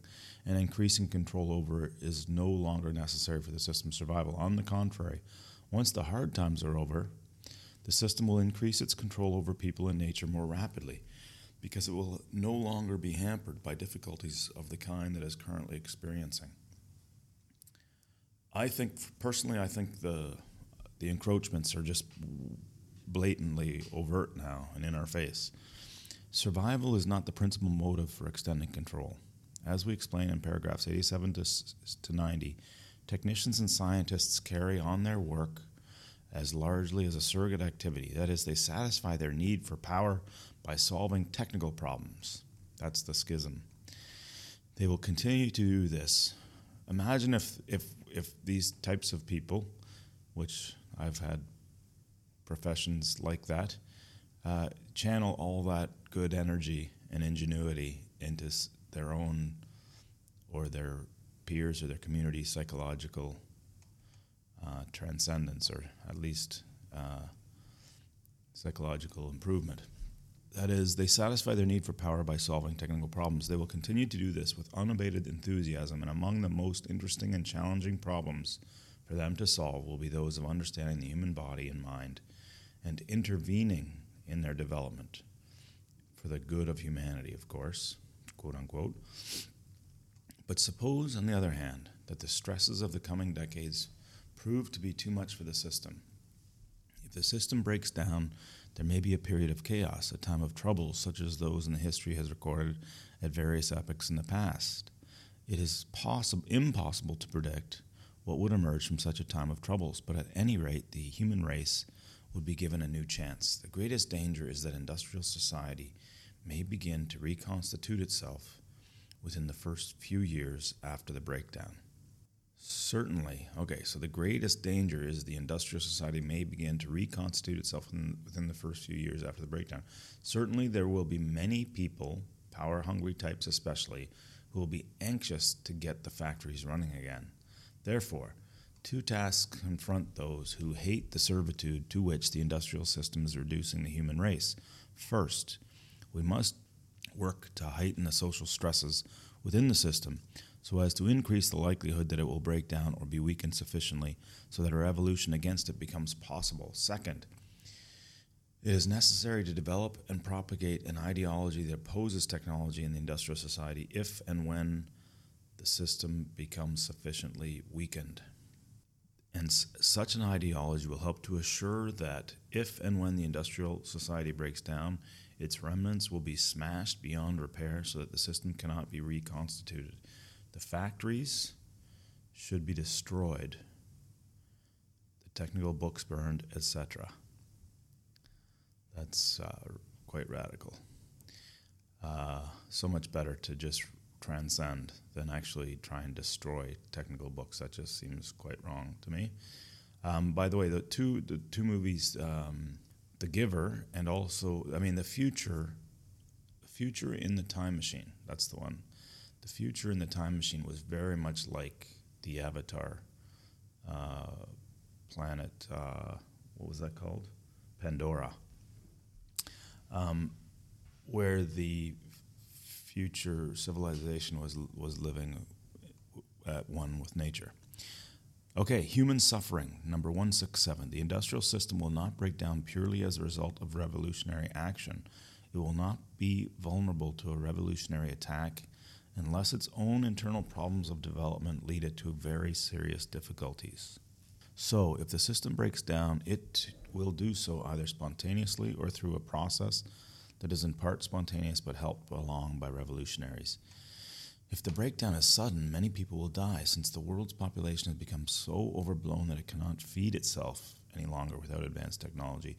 Even if the breakdown is gradual enough so that the reduction of the population can occur more through lowering of birth rate than through elevation of the death rate, the process of deindustrialization probably will be very chaotic and involve much suffering. It is naive to think that te- technology can be phased out in a smoothly managed, ordered way, especially since the technophiles will fight stubbornly at every step. Is it therefore cruel to work for the breakdown of the system? Maybe, but maybe not. In the first place, revolutionaries will not be able to break the system down unless it is already in enough trouble so that there would be a good chance of its eventually breaking down by itself anyway. And the bigger the system grows, the more disastrous the consequences of its breakdown will be. So it may be that revolutionaries, by hastening the onset of the breakdown, will be reducing the extent of the disaster. In the second place, one has to balance struggle and death against the loss of freedom and dignity. Too many of us, freedom and dig- to many of us, freedom and dignity are more important than a long life or avoidance of physical pain. Again, this is this is the wild bunch scenario. Once you once you decide that your principles are more important than a long life or the avoidance of physical pain. Besides, we all have to die sometime, and it may be better to die fighting for survival or for a cause than to live a long but empty and purposeless life. That's quite well put. In the third place, it is not at all certain that the survival of the system will lead to less suffering than the breakdown of the system would. The system has already caused and is continuing to cause an immense suffering all over the world. Ancient cultures that for hundreds of years gave people a satisfactory relationship with each other and with their environment have been shattered by contact with industrial society. The result has been a whole catalog of economic, environmental, social, and psychological problems. One of the effects of the intrusion of the industrial society has been that over much of the world, traditional controls on population have been thrown out of balance. Hence, the population explosion with all that implies. Then there is the psychological suffering that is widespread throughout the supposedly fortunate countries of the West. See paragraphs 44 and 45. No one knows what will happen as a result of ozone depletion, the greenhouse effect, and other environmental problems not yet be foreseen. And as nuclear proliferation has shown, New technology cannot be kept out of the hands of dictators and irresponsible third world nations. Would you like to speculate about what Iraq or North Korea would do with genetic engineering? Oh, say the technophiles, science is going to fix all that. We will conquer famine, eliminate psychological suffering, and make everybody healthy and happy. So there's a, a good reason why Bill Gates is probably the one that's promoted as the, the champion of the uh, of this kind of imaginary thinking. That's what they said 200 years ago. The Industrial Revolution was supposed to eliminate poverty, make everybody happy, etc. The actual result has been quite different. The technophiles are hopelessly naive or self deceiving in their understanding of social problems. They are unaware of or choose to ignore the fact that when large changes, even seemingly beneficial ones, are introduced to a society, they lead to a long sequence of other changes, most of which are impossible predict, to predict. The result is the disruption of society. So it is very probable that, the, that in their attempts to end poverty and disease, engineer docile, happy personalities, and so forth, the technophiles will create a social system that are very social, social systems that are very that are terribly troubled, even more so than the present one. For example, the scientists boast that they will end famine by creating new genetically engineered food plants. But this will allow the human population to keep expanding indefinitely, and it is well known that crowding leads to increased stress and aggression. This is merely one example of the predictable problems that will arise. We emphasize that, as past experience has shown, technical progress will lead to other new problems that cannot be predicted in advance. Paragraph 103. In fact, ever since the Industrial Revolution, technology has been creating problems for society far more rapidly than it's been solving old ones. Thus, it will take a long and difficult period of trial and error for the technophiles to work out the bugs of their brave new world if they ever do. In the meantime, there will be great suffering, so it is not at all clear that the survival of industrial society would involve less suffering than the breakdown of that society would. Technology has gotten the human race into a fix from which there is not likely to be any easy escape. The future, number 171. But suppose now that industrial society does survive the next several decades and that the bugs do eventually get worked out of the system so that it functions smoothly. What kind of system will it be? We will consider several possibilities. By the way, I you know, here's where the morality conversation comes into the technology conversation. There's no possible way when you've got the people that are being raised with zero sense of right and wrong, what's up and what's down. There's no way those people are going to be able to make uh, appropriate decisions around the impact some of these technologies could have on society. Number seven, 172. First, let us postulate that the computer scientists succeed in developing intelligent machines that can do all things better than human beings can do them. In that case, presumably, all work will be done by vast, highly organized systems of machines, and no human effort will be necessary. Either of these two cases might occur. The machines might be permitted to make all of their own decisions without human oversight, or else human control over the machines might be retained. If the machines are permitted to make all of their own decisions, we can't make any conjectures as to the results because it is impossible to guess how such machines might behave. We only point out that the fate of the human race would be at the mercy of the machines. I think two critical points uh, we can talk about next episode is at what point does the system start to upgrade itself, and what point does the system is the system able to replicate itself? It might be argued that the human race would never be foolish enough to hand over all power to the machines. But we are suggesting neither that the human race would voluntarily turn power over, nor that the machines would willfully seize power. What we do suggest is that the human race might easily permit itself to drift into a position of such dependence on the machines that would have no practical choice but to accept all of the machine's decisions. As society and the problems that face it become more and more complex, and as machines become more and more intelligent, intelligent, people will let machines make more and more of their decisions for them. simply because machine made decisions will bring better results than man made ones. Eventually, a stage may be reached at which the decisions necessary to keep the system running will be so complex that human beings will be incapable of making them intelligently. At that stage, the machines will be in effective control. People won't be able to just turn the machines off because they'll be so dependent on them that turning them off would amount to suicide. On the other hand, it's possible that human control over the machines may be retained. In that case, the average man may have control over certain private machines of his own, such as his car or his personal computer, but control over large systems of machines will be in the hands of a tiny elite, just as it is today, but with two differences. Due to improved techniques, the elite will have greater control over the masses, and because human, human work will no longer be necessary, the masses will be superfluous, a useless burden on the system. If the elite is ruthless, they may simply decide to exterminate the mass of humanity. If they are humane, they may use propaganda or other psychological or biological techniques to reduce the birth rate until the mass of humanity becomes extinct, leaving the world to the elite.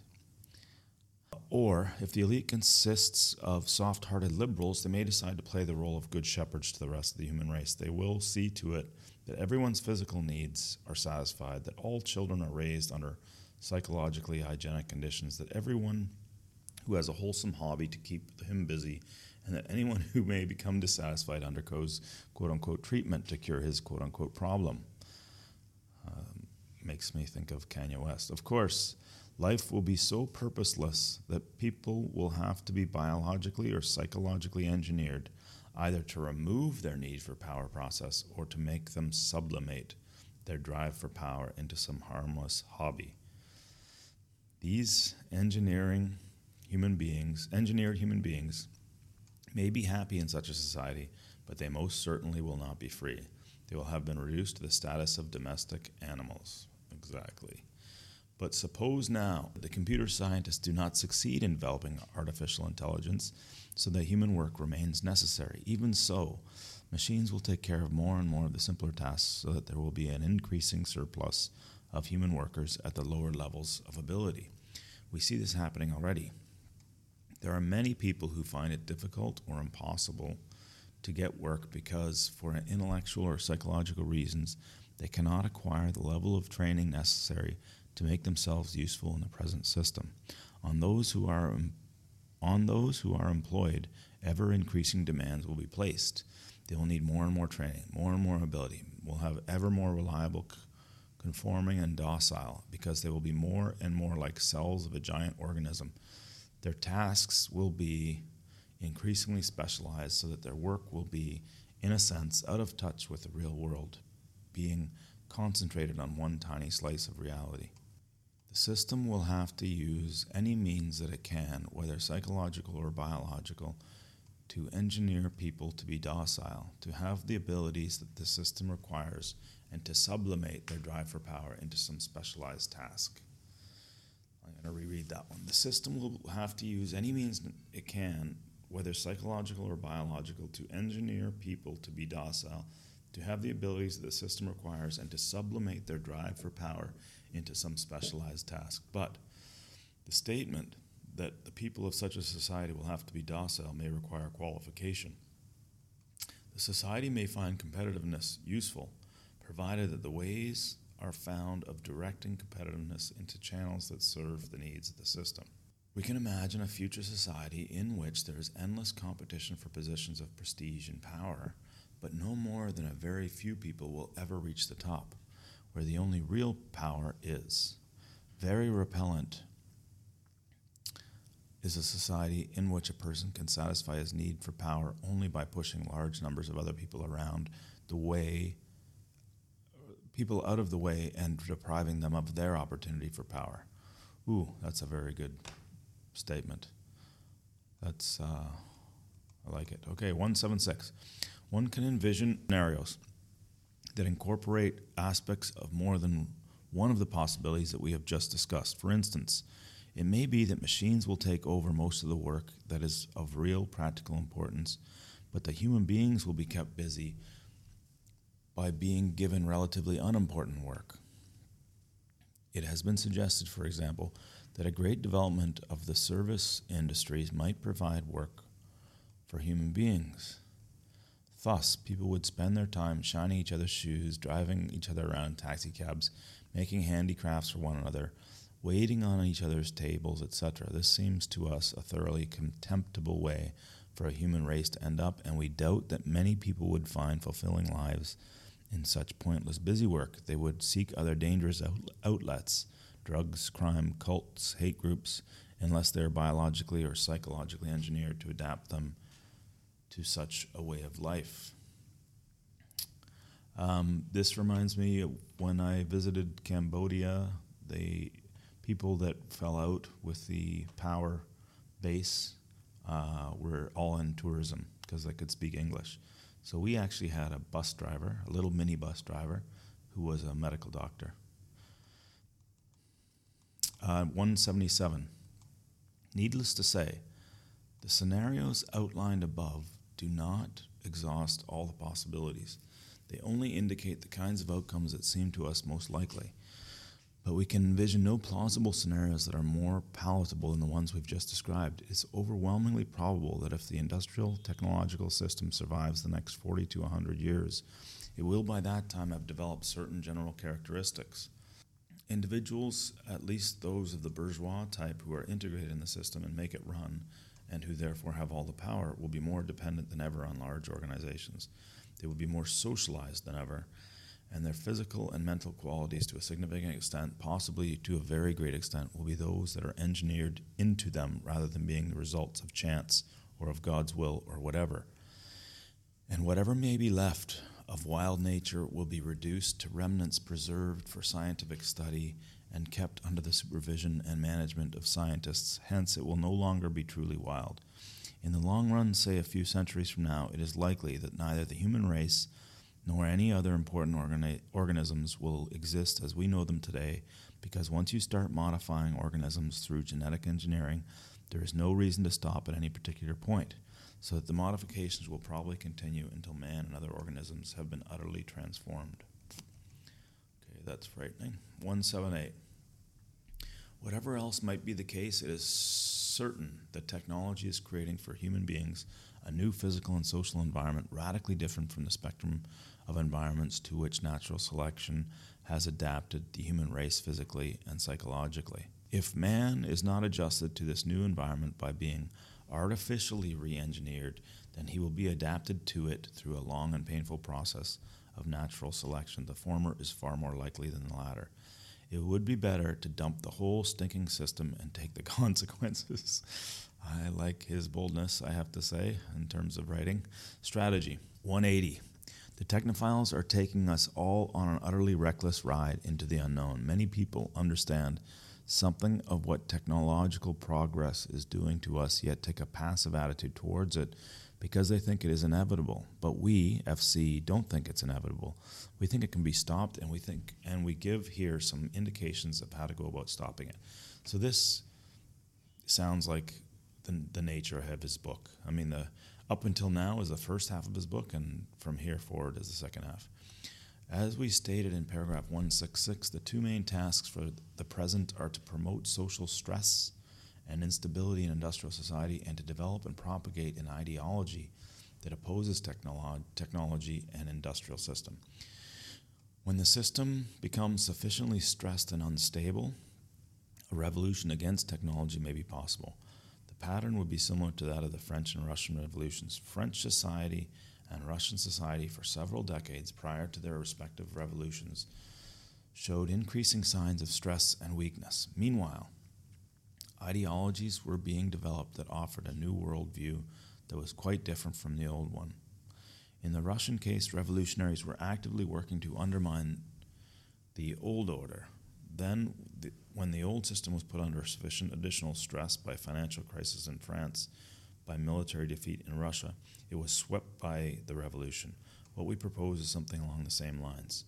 182. It will be objected that the French and Russian revolutions were failures. But most revolutions have two goals. One is to destroy an old form of society, and the other is to set up the new form of society envisioned by the revolutionaries. The French and Russian revolutionaries failed, fortunately, to create the new kind of society which they dreamed, but they were quite successful in destroying the old one. We have no illusions about the feasibility of creating a new ideal form of society. Our goal is only to destroy the existing form. So, right there, that's quite reckless. But an ideology, in order to gain enthusiastic support, must have a positive ideal as well as a negative. It must for something as well it must be for something as well as against something. The positive idea that we propose is nature, that is wild nature. Those aspects so that's kind of interesting. Like Mark Passio's teachings are natural law, and uh, Ted Kaczynski doesn't doesn't get into that exactly, but it's kind of interesting. Those aspects of the functioning of the earth and its living things that are independent of human management and free of human interference and control. And with wild nature, we include human nature, by which we mean those aspects of the functioning of the human individual that are not subject to regulation by organized society, but are products of chance or free will or God, depending on your religious or philosophical opinions. Nature makes a perfect counter ideal to technology for several reasons. Nature, that which is outside the power of the system, is the opposite of technology, which seeks to expand indefinitely the power of the system.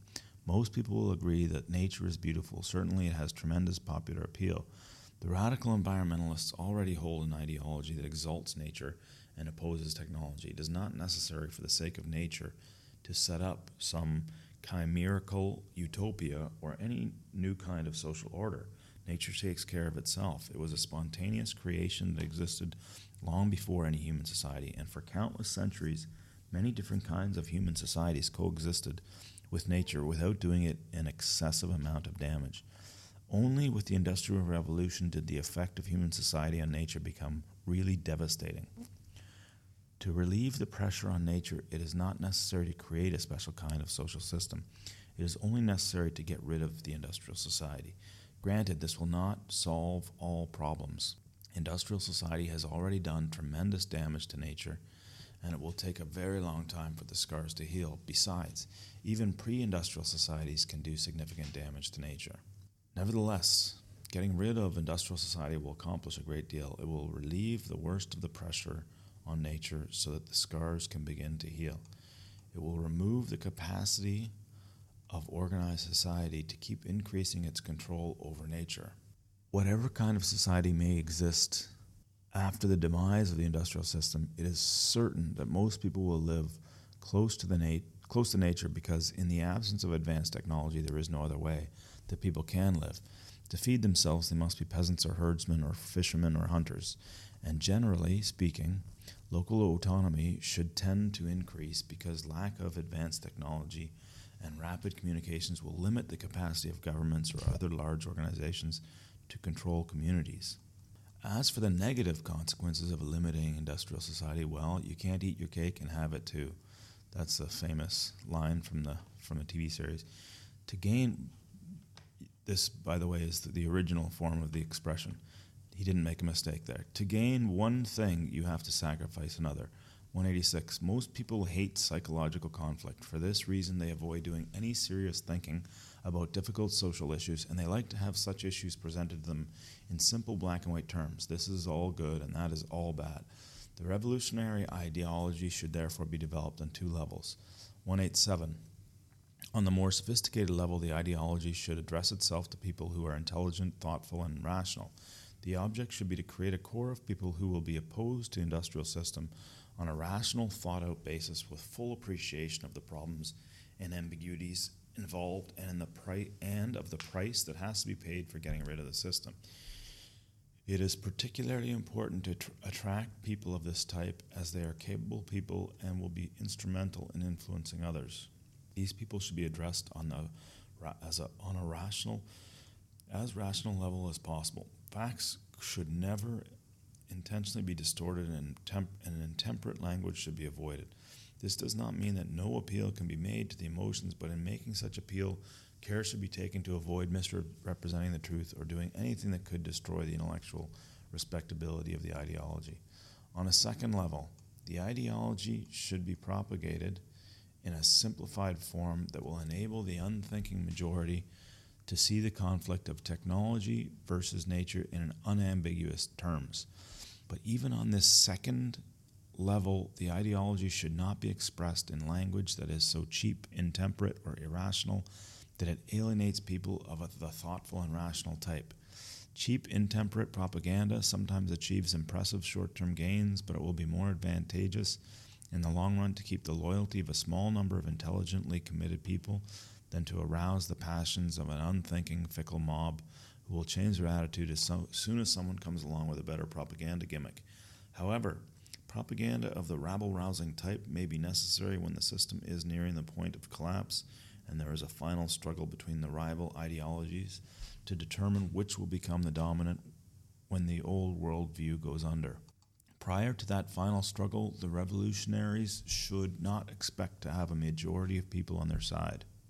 History is made by active, determined minorities, not by the majority, which seldom has clear and consistent idea of what it really wants. Until the time comes for the final push towards revolution, the task of revolutionaries will be less to win the shallow support of the majority than to build a small core of deeply committed people. As for the majority, it will be enough to make them aware of the existence of the new ideology and remind them of it frequently though, of course, it will be desirable to get majority support to the extent that this can be done without weakening, weakening the core of seriously committed people. 190. Any kind of social conflict helps to destabilize the system, but one should be careful about what kind of conflict one encourages. The line of conflict should be drawn between the mass of the people and the power holding elite of industrial society politicians, scientists, upper level business executives, government officials, etc. It should not be drawn between the revolutionaries and the mass of the people. For example, it would be bad, a bad strategy for the revolutionaries to condemn Americans for their habits of consumption. Instead, the average American should be portrayed as a victim of the advertising and marketing industry, which has suckered him into buying a lot of junk that he doesn't need and that is very poor compensation for his lost freedom. Either approach is consistent with the facts. It is merely a matter of attitude whether you blame the advertising industry for manipulating the public or blame the public for allowing itself to be manipulated. As a matter of strategy, one should generally avoid blaming the public. One, 191. One should think twice before encouraging any other social conflict than that between the power holding elite, which wields the technology, and the general public over which technology exerts its power. For one thing, other conflicts tend to distract attention from the important conflicts between the power elite and ordinary people, between technology and nature. For another thing, other conflicts may actually tend to encourage technolo- technologization because each side in such a conflict wants to use technological power to gain advantage over its adversary. This is clearly seen in rivalries between nations. It also appears in ethnic conflicts with, within nations. For example, in America, many black leaders are anxious to gain power for African Americans by placing back individuals in the technological power elite. They want there to be, okay, it says back, but he meant black. They want there to be many black government officials, scientists, corporate executives, and so forth. In this way, they are helping to absorb the African American subculture into the technological system. Generally speaking, one should encourage only those social conflicts that can be fitted into the framework of the conflicts of power elite versus ordinary people, technology versus nature. But the way to discourage ethnic conflict is not through militant advocacy of minority rights. See paragraph 2129. Instead, the revolutionaries should emphasize that although majorities minorities do suffer more or less disadvantage. This disadvantage is of peripheral significance. Our real enemy is the industrial technological system, and, in the struggle against the system, ethnic distinctions are of no importance. The kind of revolution we have in mind will not necessarily involve an, arm, involve an armed uprising against any government. It may or may not involve politi- physical violence, but it will not be a political revolution its focus will be on technology and economics, not politics. Probably the revolutionaries should even avoid assuming political power, whether by legal or illegal means, until the industrial system is stressed to a danger point and has proved itself to be a failure in the eyes of most people. Suppose, for example, that some Green Party, quote unquote, should win control of the US Congress in an election. In order to avoid betraying or watering down their own ideology, they would have to take vigorous measures to turn economic growth into economic shrinkage. To the average man, the results would appear disastrous. There would be a massive unemployment, shortages of commodities, etc. Even if the grosser ill effects could be avoided through superhumanly skillful management, still, people would have to begin giving up the luxuries to which they have become addicted. Dissatisfaction would grow, the Green Party would be voted out of office, and the revolutionaries would have suffered a severe setback. For this reason, the revolutionaries should not try to acquire political power until the system has gotten itself into such a mess that any hardships will be seen as resulting from the failures of the industrial system itself and not from the policies of the revolutionaries. The revolution against technology will probably have to be a revolution by outsiders, a revolution from below and not from above. 195. The revolution must be international and worldwide. It cannot be carried out on a nation by nation basis. Whenever it is suggested that the US, for example, should cut back on technological progress or economic growth, people get hysterical and start screaming that if we fall behind technology, the Japanese will get ahead of us. Holy robots! The world will fly off its orbit if the Japanese ever sell more cars than we do. Nationalism is a great promoter of technology. More reasonably, it is argued that if the relatively democratic nations of the world fall behind in technology while nasty, dictatorial nations like China, Vietnam, and North Korea continue to progress, eventually the dictators may come to dominate the world. That is why the industrial system should be attacked in all nations simultaneously to the extent that this to the extent that this may be possible. True, there are no assurances that the industrial system can be destroyed at approximately the same time all over the world, and it is even conceivable that the attempt to overthrow the system could lead instead to the domination of the system by dictators. That is a risk that has to be taken. And it is worth taking since the difference between a democratic industrial system and one controlled by dictators is small compared with the difference between an industrial system and a non industrial one. It might even be argued that an industrial system controlled by dictators would be preferable because dictator controlled systems usually have proved inefficient, hence, they are presumably more likely to break down. Look at Cuba. 196. Revolutionaries might consider favoring measures that tend to bind the world economy into a unified whole. Free trade agreements like NAFTA and GATT are probably harmful to the environment in the short run, but in the long run, they may perhaps be advantageous because they foster economic interdependence between nations. It will be easier to destroy the industrial system on a worldwide basis if the world economy is so unified that its breakdown in any one major nation will lead us lead to its breakdown in all industrial nations. Some people take the line that modern man has too much power, too much control over nature. They argue for a more passive attitude on the part of the human race. At best, these people are expressing themselves unclearly because they fail to distinguish between power for large organizations and power for individuals and power for small groups. It is a mistake to argue for powerlessness and passivity because people need power. Modern man, as a collective entity that is, the industrial system, has immense power over nature, and we, FC, regard this as evil. But modern individuals of small groups of individual and small groups of individuals have far less power than primitive man ever did. Generally speaking, the vast power of modern man over nature is exercised not by individuals or small groups, but by large organizations. To the extent that the average modern individual can wield the power of technology, he is permitted to do so only within a narrow limits and only under the supervision and control of the system. You need a license for everything, and with the license comes rules and regulations. The individual has only those technological powers with which the system chooses to provide him. His personal power over nature is slight. 198. Primitive individuals and small groups actually had considerable power over nature, or maybe it would be better to say within nature. When primitive man needed food, he knew how to find it, prepare edible roots, how to track game, how to take it with homemade weapons. He knew how to protect himself from heat, cold, rain, dangerous animals, etc.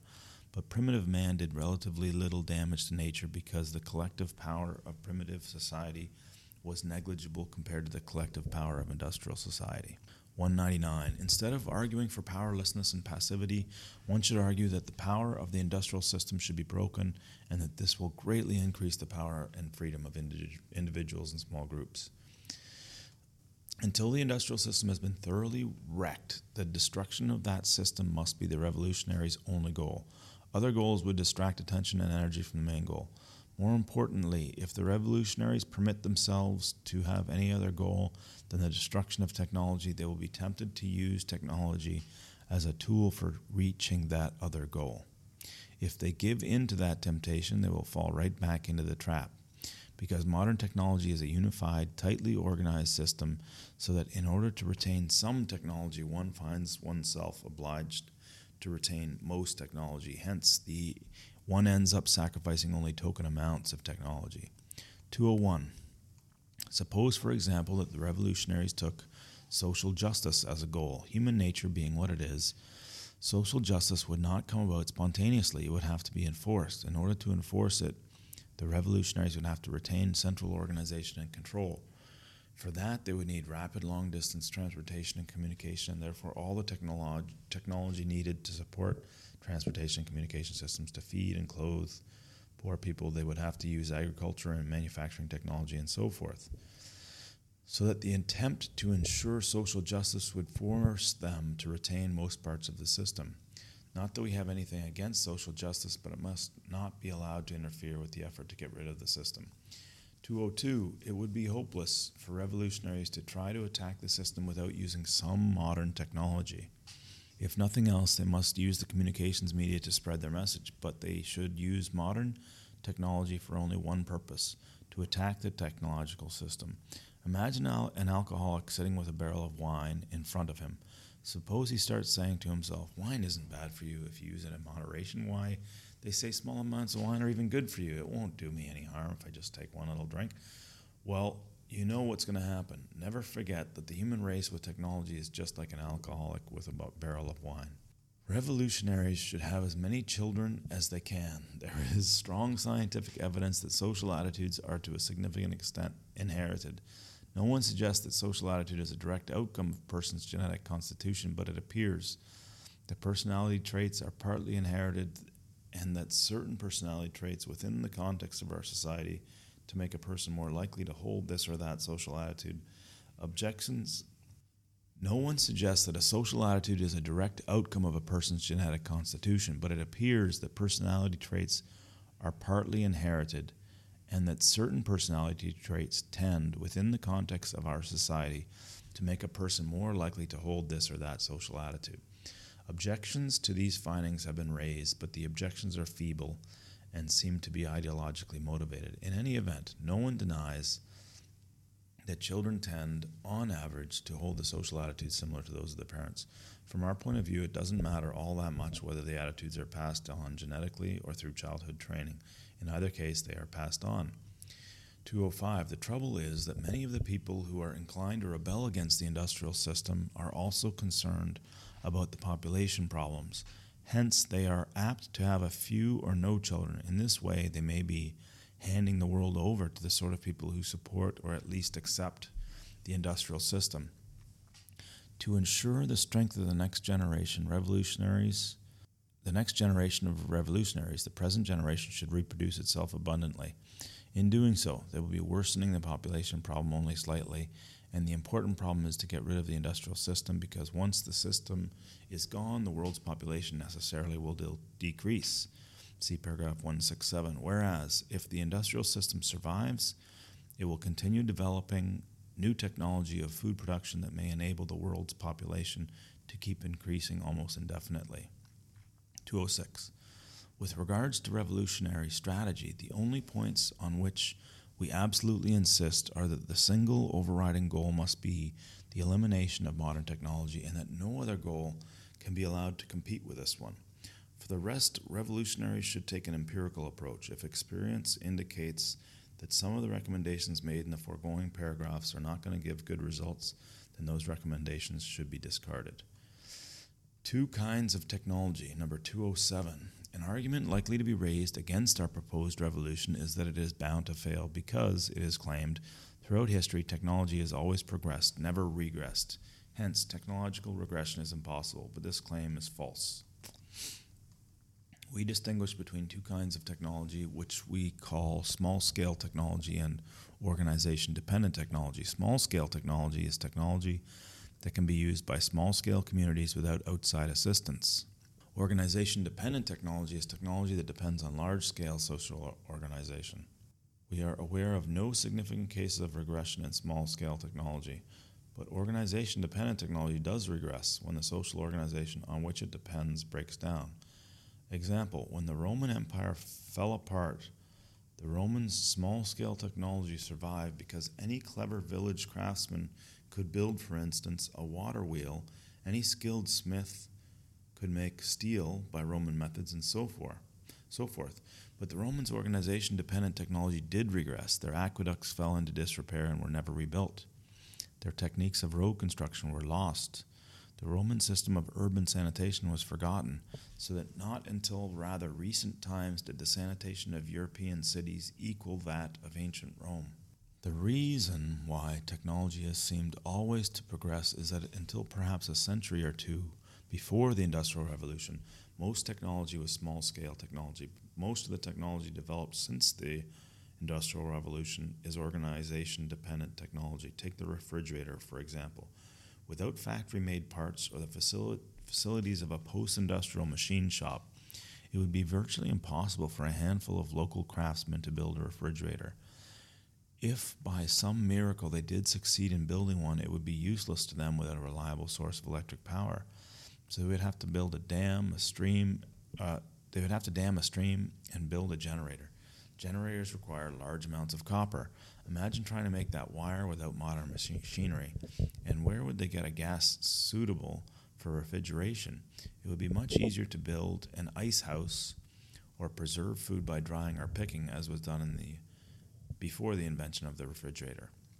So it is clear that if the industrial system were once thoroughly broken down, refrigeration technology would quickly be lost. The same is true of other organization dependent technology. Once this technology had been lost for a generation or so, it would take the centuries to rebuild it, just as it took centuries to build for the first time. Surviving technical books would be few and scattered, and industrial society, if built from scratch without outside help, can only be built in a series of stages. You need tools to make tools to make tools to make tools. A long process of economic development and progress and social organization is required. And even in the absence of an ideology opposed to technology, there is no reason to believe that anyone would be interested in rebuilding industrial society. The enthusiasm for quote unquote progress is a phenomenon peculiar to the modern form of society, and it seems not to have existed prior to the 17th century or thereabouts. 211. In the late Middle Ages, there were four main civilizations that were about equally advanced Europe, Islamic world, India, and the Far East. Three of those civilizations remained more or less stable, and only Europe became dynamic.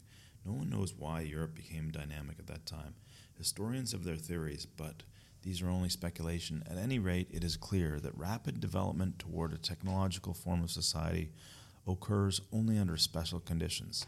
So there's no reason to assume that a long lasting technological regression cannot be brought about. 212. Would society eventually develop again towards an industrial technological form? Maybe. But there's no use in worrying about it since we can't predict or control events 500 or 1,000 years in the future.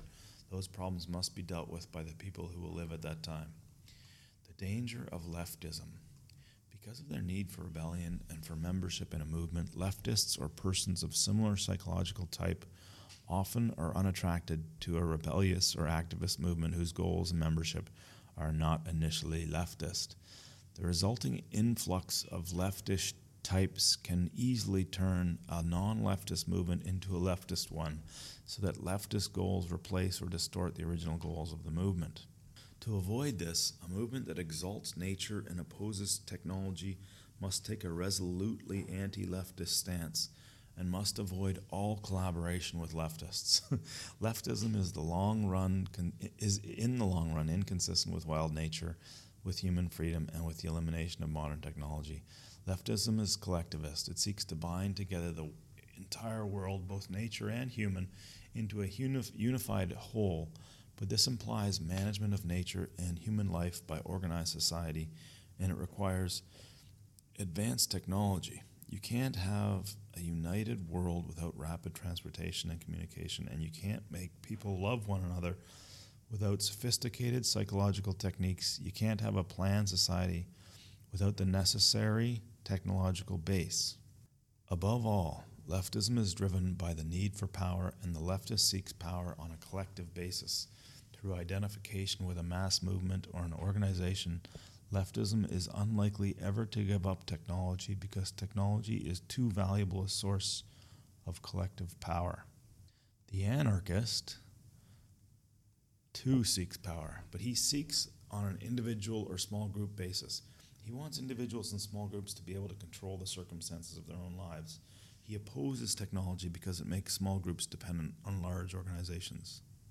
Some leftists may seem to oppose technology but they will oppose it only so long as they are outsiders and the technological system is controlled by non leftists. If leftism ever becomes dominant in the society so that the technological system becomes a tool in the hands of the leftists, they will enthusiastically use it and promote its growth. In doing this, they will be repeating a pattern that has that leftism has shown again and again in the past. When the Bolsheviks in Russia were outsiders, they vigorously opposed censorship and the secret police. They advocated self determination for ethnic minorities and so forth. But as soon as they came into power, they themselves they imposed a tighter censorship and created a more ruthless secret police than any had existed under the czars, and they oppressed ethnic minorities at least as much as the czars had done. In the US, a couple of decades ago, when leftists were a minority in our universities, leftist professors were vigorous proponents of academic freedom. But today, in those of our universities where leftists have become dominant, they have shown themselves ready to take away from everyone else's academic freedom in, under the guise of political correctness. The same will happen with leftists and technology. They will use it to oppress everyone else if they ever get it under, under their own control.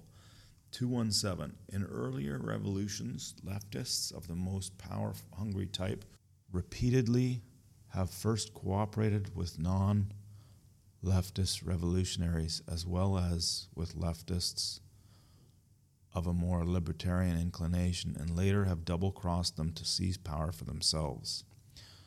Robespierre did this in the French Revolution, the Bolsheviks did this in the Russian Revolution, the Communists did it in Spain, and Castro and his followers did it in Cuba. Given the past history of leftism, it would be utterly foolish for non leftist revolutionaries today to collaborate with leftists. Various thinkers have pointed out that leftism is a kind of religion. Leftism is not a religion in the strict sense because leftist doctrine does not postulate the existence of any supernatural being. But for the leftist, leftism plays a psychological role might, much like that which religion plays for some people. This is just exactly what Mark Passio is talking about false religions. The leftist needs to believe in leftism. It plays a vital role in his psychological economy. His beliefs are not easily modified by logic or facts. He has a deep conviction that leftism is morally right with a capital R, and that he has not only a right but a duty to impose leftist morality on everyone. However, many of the people we are referring to as leftists do not think of themselves as leftists and would not describe their system of beliefs, beliefs as leftism. We use the term leftism because we don't know any better words to designate the spectrum of related creeds that includes feminists, feminism, gay rights, political correctness, etc. movements. And because these movements have a strong affinity with the old left, see paragraphs 227 to 230. Number 219, leftism is a totalitarian force. Wherever leftism is in a position of power, it tends to invade every private corner and force every thought into a leftist mold. In part, this is because of the quasi religious character of leftism. Everything contrary to the leftist beliefs present represents sin. There you go, the religious uh, terminology again. More importantly, leftism is a totalitarian force because of the leftist drive for power.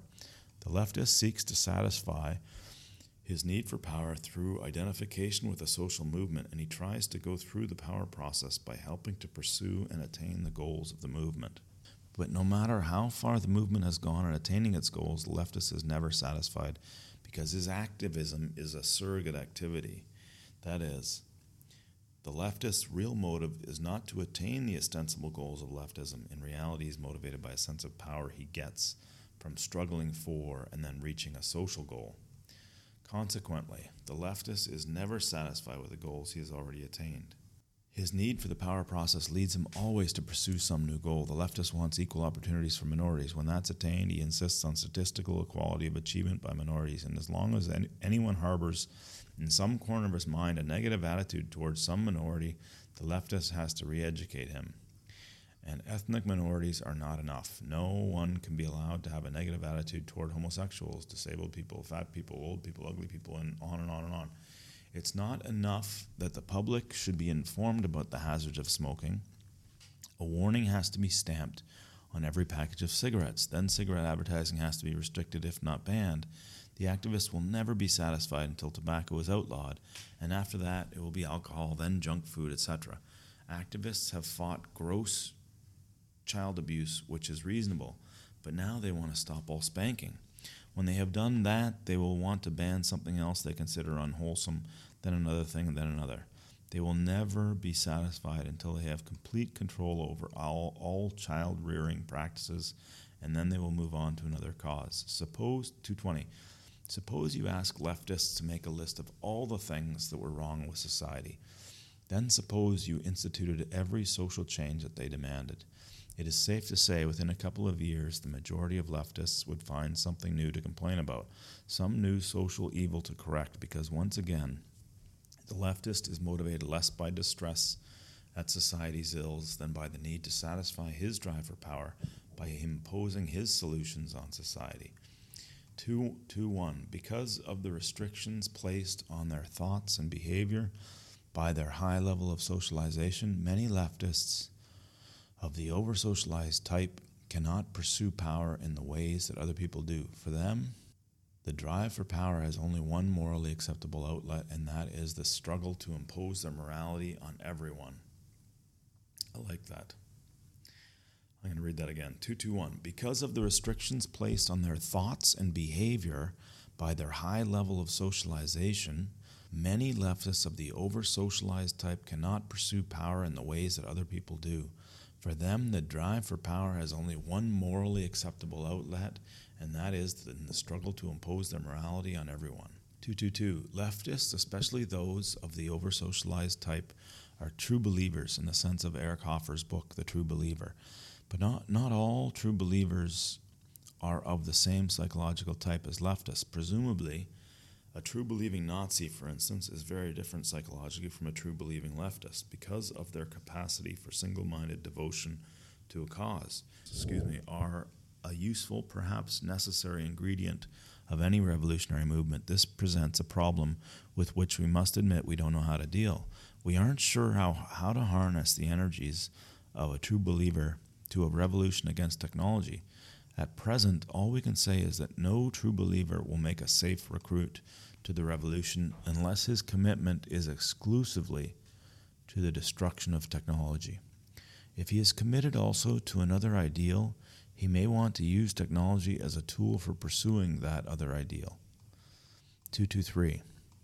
Some readers may say, this stuff about leftism is a lot of crap. I know John and Jane who are leftist types, and they don't have all this totalitarian tendencies. It's quite true that many leftists, possibly even a numerical majority, are decent people who sincerely believe in tolerating others' values up to a point and wouldn't want to use a high-handed methods to reach their social goals.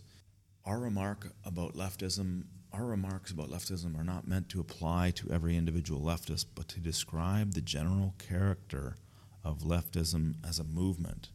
And the general character of the movement is not necessarily determined by the numerical proportions of the various kinds of people involved in the movement.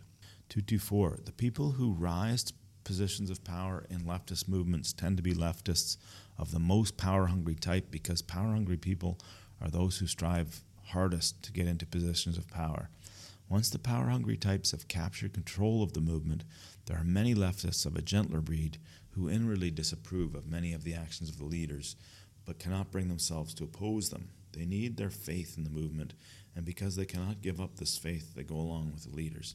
True, some leftists do have the guts to oppose the totalitarian tendencies that emerge, but they generally lose because the power hungry types are better organized, are more ruthless and Machiavellian, and have taken care to build themselves a strong power base. These phenomena appeared clearly in Russia and other countries that were taken over by leftists similarly before the breakdown of communism in the USSR leftish types. The West would seldom criticize that country. If prodded, they would admit that the USSR did many wrong things, but then they would try to find excuses for the communists and begin talking about the faults of the West. They always oppose Western military resistance to communist aggression. Leftish types all over the world vigorously protested the U.S. military action in, in Vietnam, but when the USSR invaded Afghanistan, they did nothing. Not that they approved of the Soviet actions, but because of their leftish faith, they just couldn't bear to put themselves in opposition to communism. Today, in those of our universities where political correctness has become dominant, there are probably many leftish types who privately disapprove of the suppression of academic freedom, but they go along with it anyway. Thus, the fact that many individual leftists are personally mild and fairly tolerant people by no means prevents leftism as a whole forming a totalitarian tendency. 227. Our discussion of leftism has a serious weakness. It is still far from clear that we, what we mean by the word leftist. There doesn't seem to be much we can do about this. Today, leftism is fragmented into a whole spectrum of activist movements, yet not all activist movements are leftist, and some activist movements, radical environmentalism, for example, seem to include both personalities of the leftist and the personalities of the un- thoroughly unleftist types who ought to know better than to collaborate with leftists. Varieties of leftists fade out gradually into varieties of non leftists and we ourselves would often be hard pressed to decide whether a given individual is or is not a leftist. To the extent that it is defined at all, our conception of leftism is defined by the discussion of it that we have given in this article, and we can only advise the reader to use his own judgment when deciding who is a leftist. Uh, I mean, I would just use the religious test, you know, the faith. You could probably have a few, a short list criteria of like, do you do you subscribe to this false religion? There's like a five or six point checklist. Two two eight. But it will be helpful to list some criteria for diagnosing leftism. These criteria cannot be applied cut and dry in a cut and dried manner. Some individuals may meet some of the criteria without being leftist. Some leftists may not meet any of the criteria. Again, you just have to use your judgment. 229. The leftist is oriented towards large scale collectivism. He emphasizes the duty of the individual to serve society and the duty of society to take care of the individual. He has a negative attitude towards individualism. He often takes a moralistic tone. He tends to be for gun control, for sex education, and other psychologically enlightened educational message, methods for social planning, affirmative action, multiculturalism. He tends to identify with victims. He tends to be against competition and against violence, but he often finds excuses for those leftists who do commit violence. He is fond of using the common catchphrases like racism, sexism, homophobia, capitalism, imperialism, neocolonialism, genocide, social change, social justice, social responsibility. Maybe the best diagnostic trait of the leftist is his tendency to sympathize with the following movements feminism, gay rights, ethnic rights, disability rights, animal rights, political correctness. Anyone who strongly strongly sympathizes with all of these movements is almost certainly a leftist. The more dangerous leftists, that is, those who are most power hungry, are often characterized by arrogance or by dogmatic approach to ideology. However, the most dangerous leftists of all may be certain over socialized types who avoid irritating displays of aggressiveness and refrain from advertising their leftism, but work quietly and unobtrusively to promote collectivist values, quote unquote, enlightened psychological techniques for socializing children, dependence of the individual on the system, and so forth. These crypto leftists, as we may call them, approximate, approximate certain bourgeois types as far as practical action is concerned, but different from them in psychology, ideology, and motivation. The ordinary bourgeois tries to bring people under control of the system in order to protect his way of life, or he does so simply by because his attitudes are conventional. The crypto leftist tries to bring people under control of the system because he's a true believer in a collectivist ideology. The crypto leftist is differentiated from the average leftist of the over socialized type by the fact that his rebellious impulse is weaker and he is more securely socialized. He is differentiated from the ordinary, well socialized bourgeois by the fact that there is some deep lack within him that makes it necessary for him to devote himself to a cause and immerse himself in, in a collectivity. And maybe his well sublimated drive for power is stronger than that of the average bourgeois. Final note 231. Throughout this article, we've made imprecise statements and statements that ought to have had all sorts of qualifications and reservations attached to them. And some of our statements may seem may be flatly false. Lack of sufficient information and the need for brevity made it impossible for us to formulate our assertions more precisely or add all the necessary qualifications. And of course, in a discussion of this kind, one must rely heavily on intuitive judgment, and that can sometimes be wrong. So we don't claim that this article expresses more than a crude approximation of the truth. 232. All the same, we are reasonably confident that the general outline of the picture we have painted here are roughly correct. Just one possible weak point needs to be mentioned.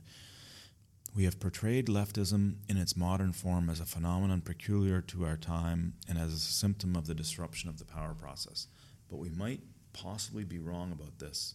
Over socialized types who try to satisfy their drive for power by imposing their morality on everyone have certainly been around for a long time.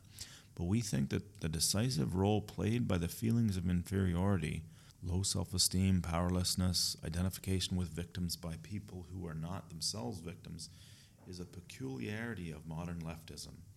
Identification with victims by people not themselves victims can be seen to some extent in the 19th century leftism and early Christianity but as far as we can make out, symptoms of low self esteem, etc., were not nearly so evident in these movements or in any other movements as they are in modern leftism.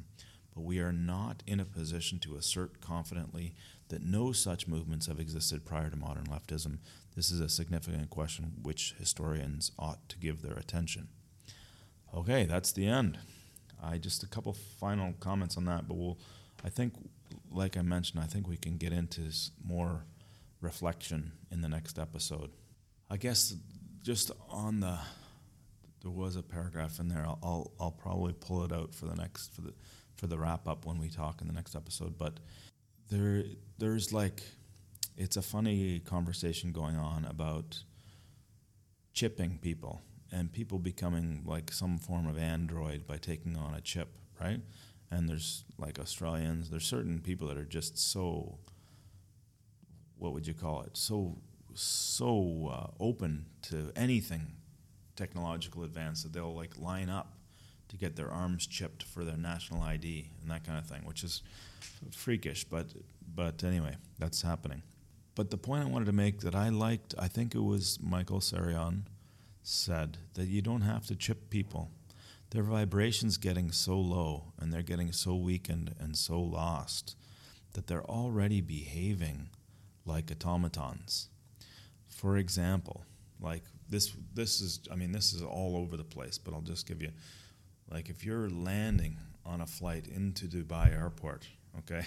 Let's just say and people uh, generally, um, this is not a criticism of Dubai. It's um, the airport is stunning and modern and spacious, and the people there, the cultures are so mixed. There's such a that that generally there's a there's a general politeness. You know, there's not. Um, definitely, it, you feel safe. You never, you never. I've never felt unsafe in Dubai. But anyway, I'm just using this as an example. I mean, I observed this when I used to fly into Africa for some consulting projects. I've I've been observing this for probably 20 years But you've got like highly educated professionals typically f- flying in and landing. Okay. Now think of all of the interactions and topics you could have on your mind when you land.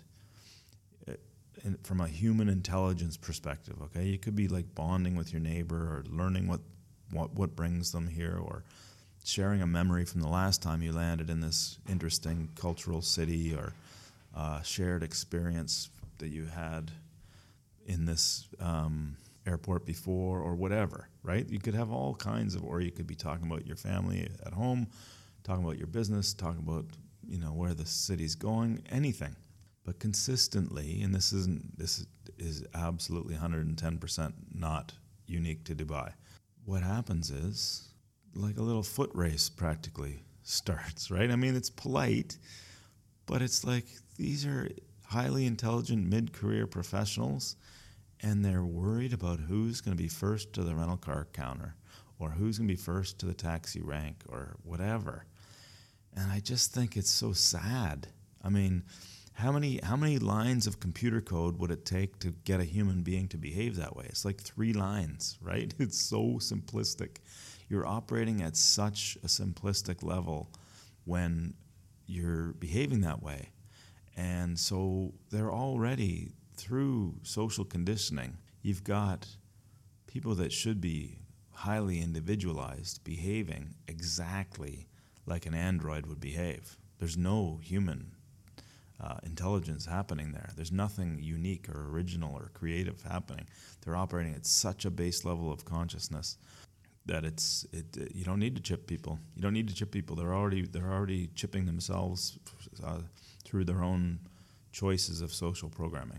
That's uh, that's just an observation. I, would be happy to dig into that in in future. So we'll. Um, that was quite a journey. Uh, anyway, I think it's I think it's a lot better if we just reflect and digest and come back and debrief in the new year on this. And let's uh, let's cut cut on over to the to the trivia from last episode. All right, now on to the trivia from last episode. Questions were Why does it make complete sense that Satanists worship death and suffering? This is my own quest, personal question and answer, that conclusion I've come to. So I guess it's not cut and dried or black and white, but it's, it's my uh, opinion on the matter. How can you have a true personal relationship, friend or family member or love interest, that isn't rooted in service to truth as its highest value?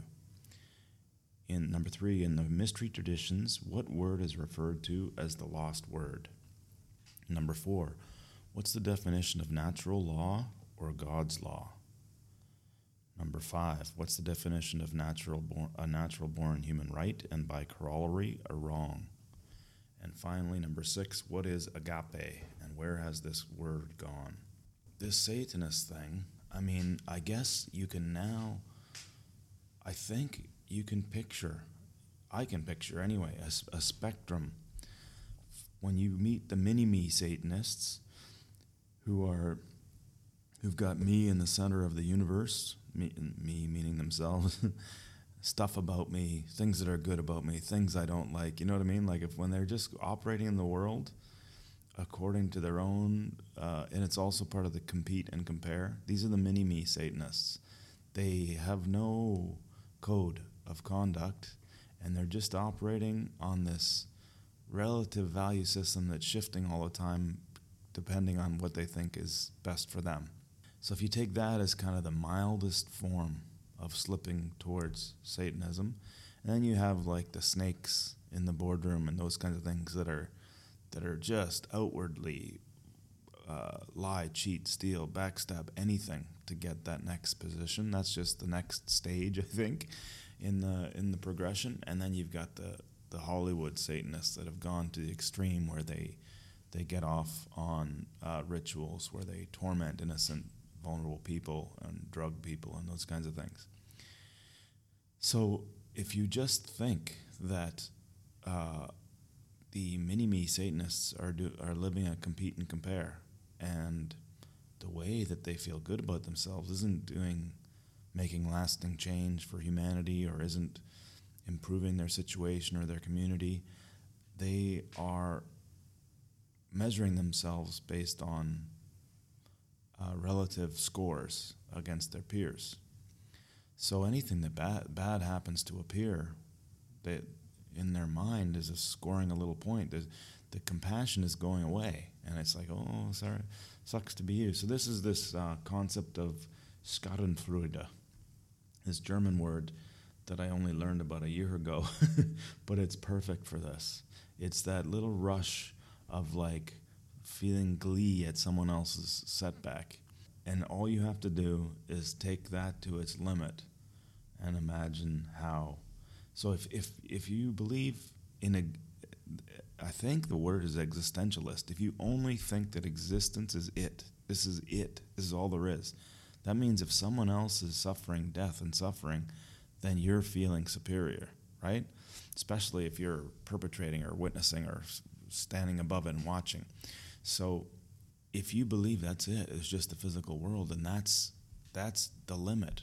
So you don't have that feeling of like, oh, I've done something lasting that's gonna better humanity, or I'm gonna lift humanity, or I've solved a problem that's gonna improve my community, or what have you. You don't have any of those rewards uh, or any kind of a motivation of spiritual transcendence and getting getting uplifted by watching your own progress as you evolve. None of that is going on when you take when you go down the mini me Satanist track. So the only way to feel good about yourself is to to see someone else suffering. So I, I, to me that that actually makes logical sense. It's the logical extension to the polarity of Schadenfreude in my in my my current working theory anyway. I'm open to uh, feedback on this. Okay, the next one is how can you have a true personal relationship, friend or family member or love interest that isn't rooted in service to truth as its highest value? So, this is a nice contrast um, to the constellation with the me in the middle.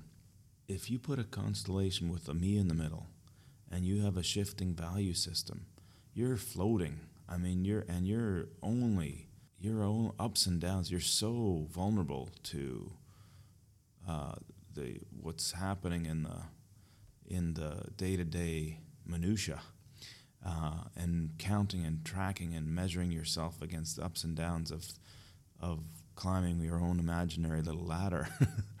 but if you align yourself and build your own community around yourself, when I mean community, I mean your your kids and your intimate relationships and your your new friends and um, and your pursuits and your interests and eventually even your your vocation hopefully now you're all on the same platform you're all interacting uh, in the same reality maybe is a better way to put it and so if a couple gets together i mean there was this great movie clip I, I'm not going to be able to tell you the title of the film, but it, it was um, a recent one. I think it might be a trailer with Scarlett Johansson as a young couple having a, a vicious argument. And really, uh, I mean, the guy was measuring his marriage with the character played by Scarlett Johansson um, by how much it helps him advance in LA, in the LA hierarchy I mean, that's really what was coming out in the argument. And I, I'm sure that the wife was equally guilty of the materialism. She was just a little bit less materialistic and a little bit more altruistic. Anyway, and that's definitely pushing to the limit. But if, if you don't have this idea that there's an absolute truth and an absolute reality and absolute morality, um, then you're floating. And I think in a lot of ways, you're just using each other, whether it's friends or family or, or int- intimate partners. If you're not aligned to a higher truth, to me, you're just it's a it's a it's a much more shallow level interaction. Maybe that's not quite saying it all right yet, but that's that's the way I'm seeing it. Anyway, I, I like this visual. I think it'll I think we'll use it in the future. I've included the Eightfold Path to Buddhism as a comparison here um, because it's it's very close closely aligned. Okay, In the mystery traditions, what word is referred to as the lost word? The lost word is a concept in esoteric Freemasonry which represents a state of consciousness that has been largely lost to the majority of human beings. In order to speak the lost word, a human being must work upon themselves in order to achieve a state of equilibrium or balance between the left and right brain. My word integrated. In such a state of consciousness, the being has come to know the self as well as the working operations of natural law, and in doing so, has come to understand the objective difference between right and wrong, or, as they are referred to in Freemasonry, light and darkness, respectively. In the enlightened state of consciousness, by the way, all of this, this whole enlightenment checklist, I'm not, I'm not uh, saying that if you can tick those 10, you are enlightened. I just, I'm saying then you're on the path. It, and that's the way I'm interpreting it. It's, not, it's actually not my list, right? But, it's, but that's how I'm interpreting it the lost word. In the enlightened state of consciousness generated through the knowledge of natural law, a human being is finally able to speak the lost word, which is no. No is the word of all power. That's the Tiananmen Square individual. Only when we say no to those who would claim to be our owners, those who claim that it is they who will decide which rights we have or do not have, do we stop externalizing our power to anyone outside of ourselves, and in doing so reclaim all of our rights. Sadly, very, very few people in our world have the knowledge, care, and courage that is required to do this. That is why the all powerful world word is considered lost. These, these graphics were probably generated at least 10 years ago. And uh, if they were lost then, imagine, imagine what, how lost they are now. Okay, this is a nice quote from uh, Martin Luther King Jr. How does one determine whether a law is just or unjust? This is a, natural law. A just law is a man made code that squares with the moral law or the law of God. An unjust law is a human law that is not rooted in ex- eternal law and natural law. Okay, that's self explanatory. So here's a little bit more working definition on what natural law actually is universal, non man made, binding and immutable conditions that govern the consequence of behavior. Natural law is a body of universal spiritual laws which act as the governing dynamics of consciousness. I mean, when you think about it, there's there's there's physical laws, physics laws operating on everything. And we all accept the idea of karma in general. So it doesn't make any sense that there that the that the karma isn't coded somehow, as in there's rules around what karma really is and how it works. And uh, to me, that's explained through natural law. Natural law, here's a definition inherent, having a basis in nature, reality, truth, not man made or caused by humankind. An existing condition which is binding and immutable, cannot be changed. Natural law is a set of universal, inherent, objective, non man made, eternal, and immutable conditions which govern the consequences of behavior of beings and the capacity for understanding the difference between harmful and non harmful behavior. The understanding of natural law is centered upon bringing our own conscience into alignment with objective morality. This means definitively knowing which behaviors are rights because they do not cause harm to other sentient beings, and which behaviors are wrongs because they do cause harm to other sentient beings. And he uses the justice card. Uh, I think you'll remember from the top of the macro tree, uh, which is just the highest governing law of our experience. And so it's maybe that might sound complicated so far, but it's the, it's as simple as possible. So I'm sure we'll, uh, as you can imagine. So I mean, simplistically, it's uh, do not do unto others as you would not have done unto you. I mean, that's as simplistically as as it can possibly be stated. But there, you know, there's some understanding about the mechanics of that. Next page, the law of a cause and effect. Here are the three, four, four uh, aspects of natural law. The law of cause and effect. Effect invariably follows cause. So thoughts become words and actions become causes. Before, for every action, there exists an equal and opposing reaction the law of attraction. The energy you emit is the energy you attract. Energy flows where attention goes. As you think, feel, and act, so you shall be. So you can see that some of these truths have, have rippled through into the New Age. They just get poisoned with some bad ideas. Uh, you reap what you sow, and do not do unto others as you would not have done unto you. Okay? Okay, so he's comparing. Yeah, okay. So the next page.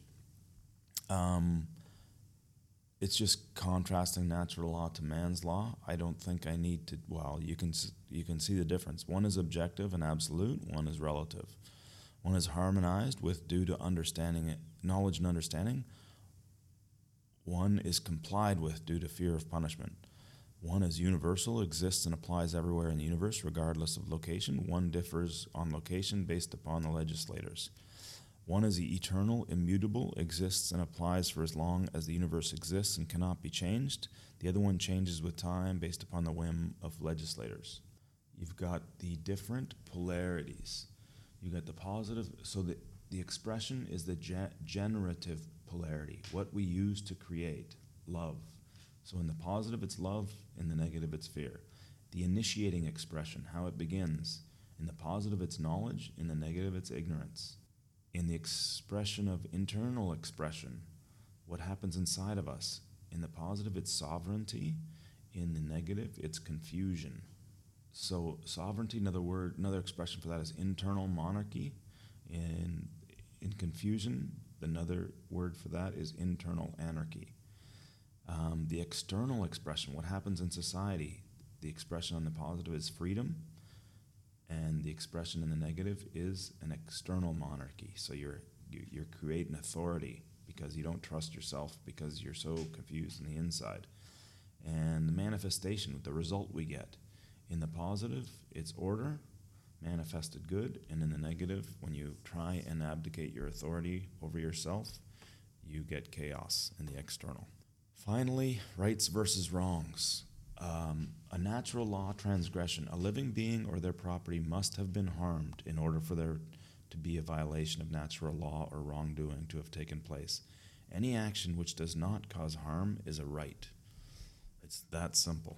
Okay, finally, the lost word of agape. Agape, the best definition.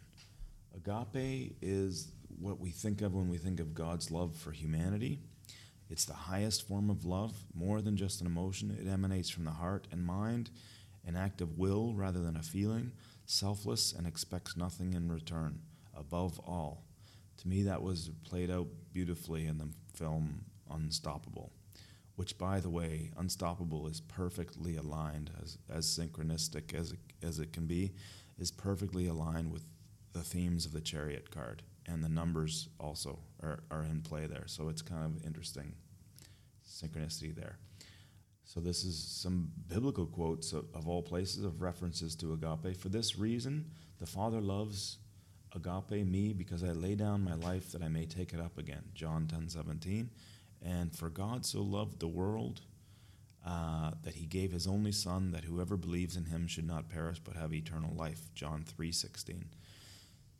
I so that language, you know, is a bit of a you know it's uh, triggering probably for most because it's kind of been beaten to death. But I like, I think I could almost uh, sub in the words that make more sense to me at this point. One is the universe so loved its creation that he gave, that he was willing to sacrifice truth and goodness so that people could choose truth and goodness and, and discover eternal life and discover the true nature of their soul. That's how I would paraphrase that now in, ter- in, in more neutral language. Okay, finally, questions for next episode.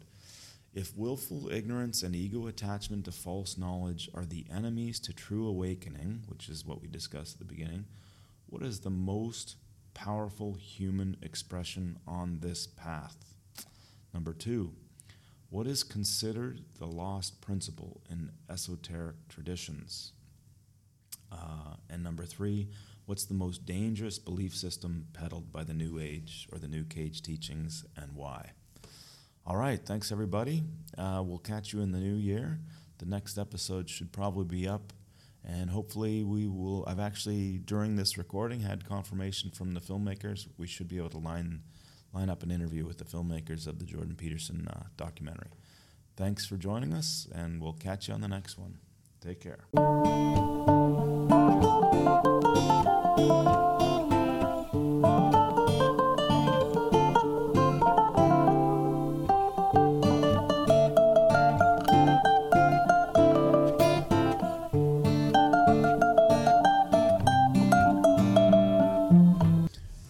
Thanks for joining us. As always, you can find the relevant links and supporting uh, articles and books and materials over at the website synthesismeaning.me in the podcast section under podcast 3.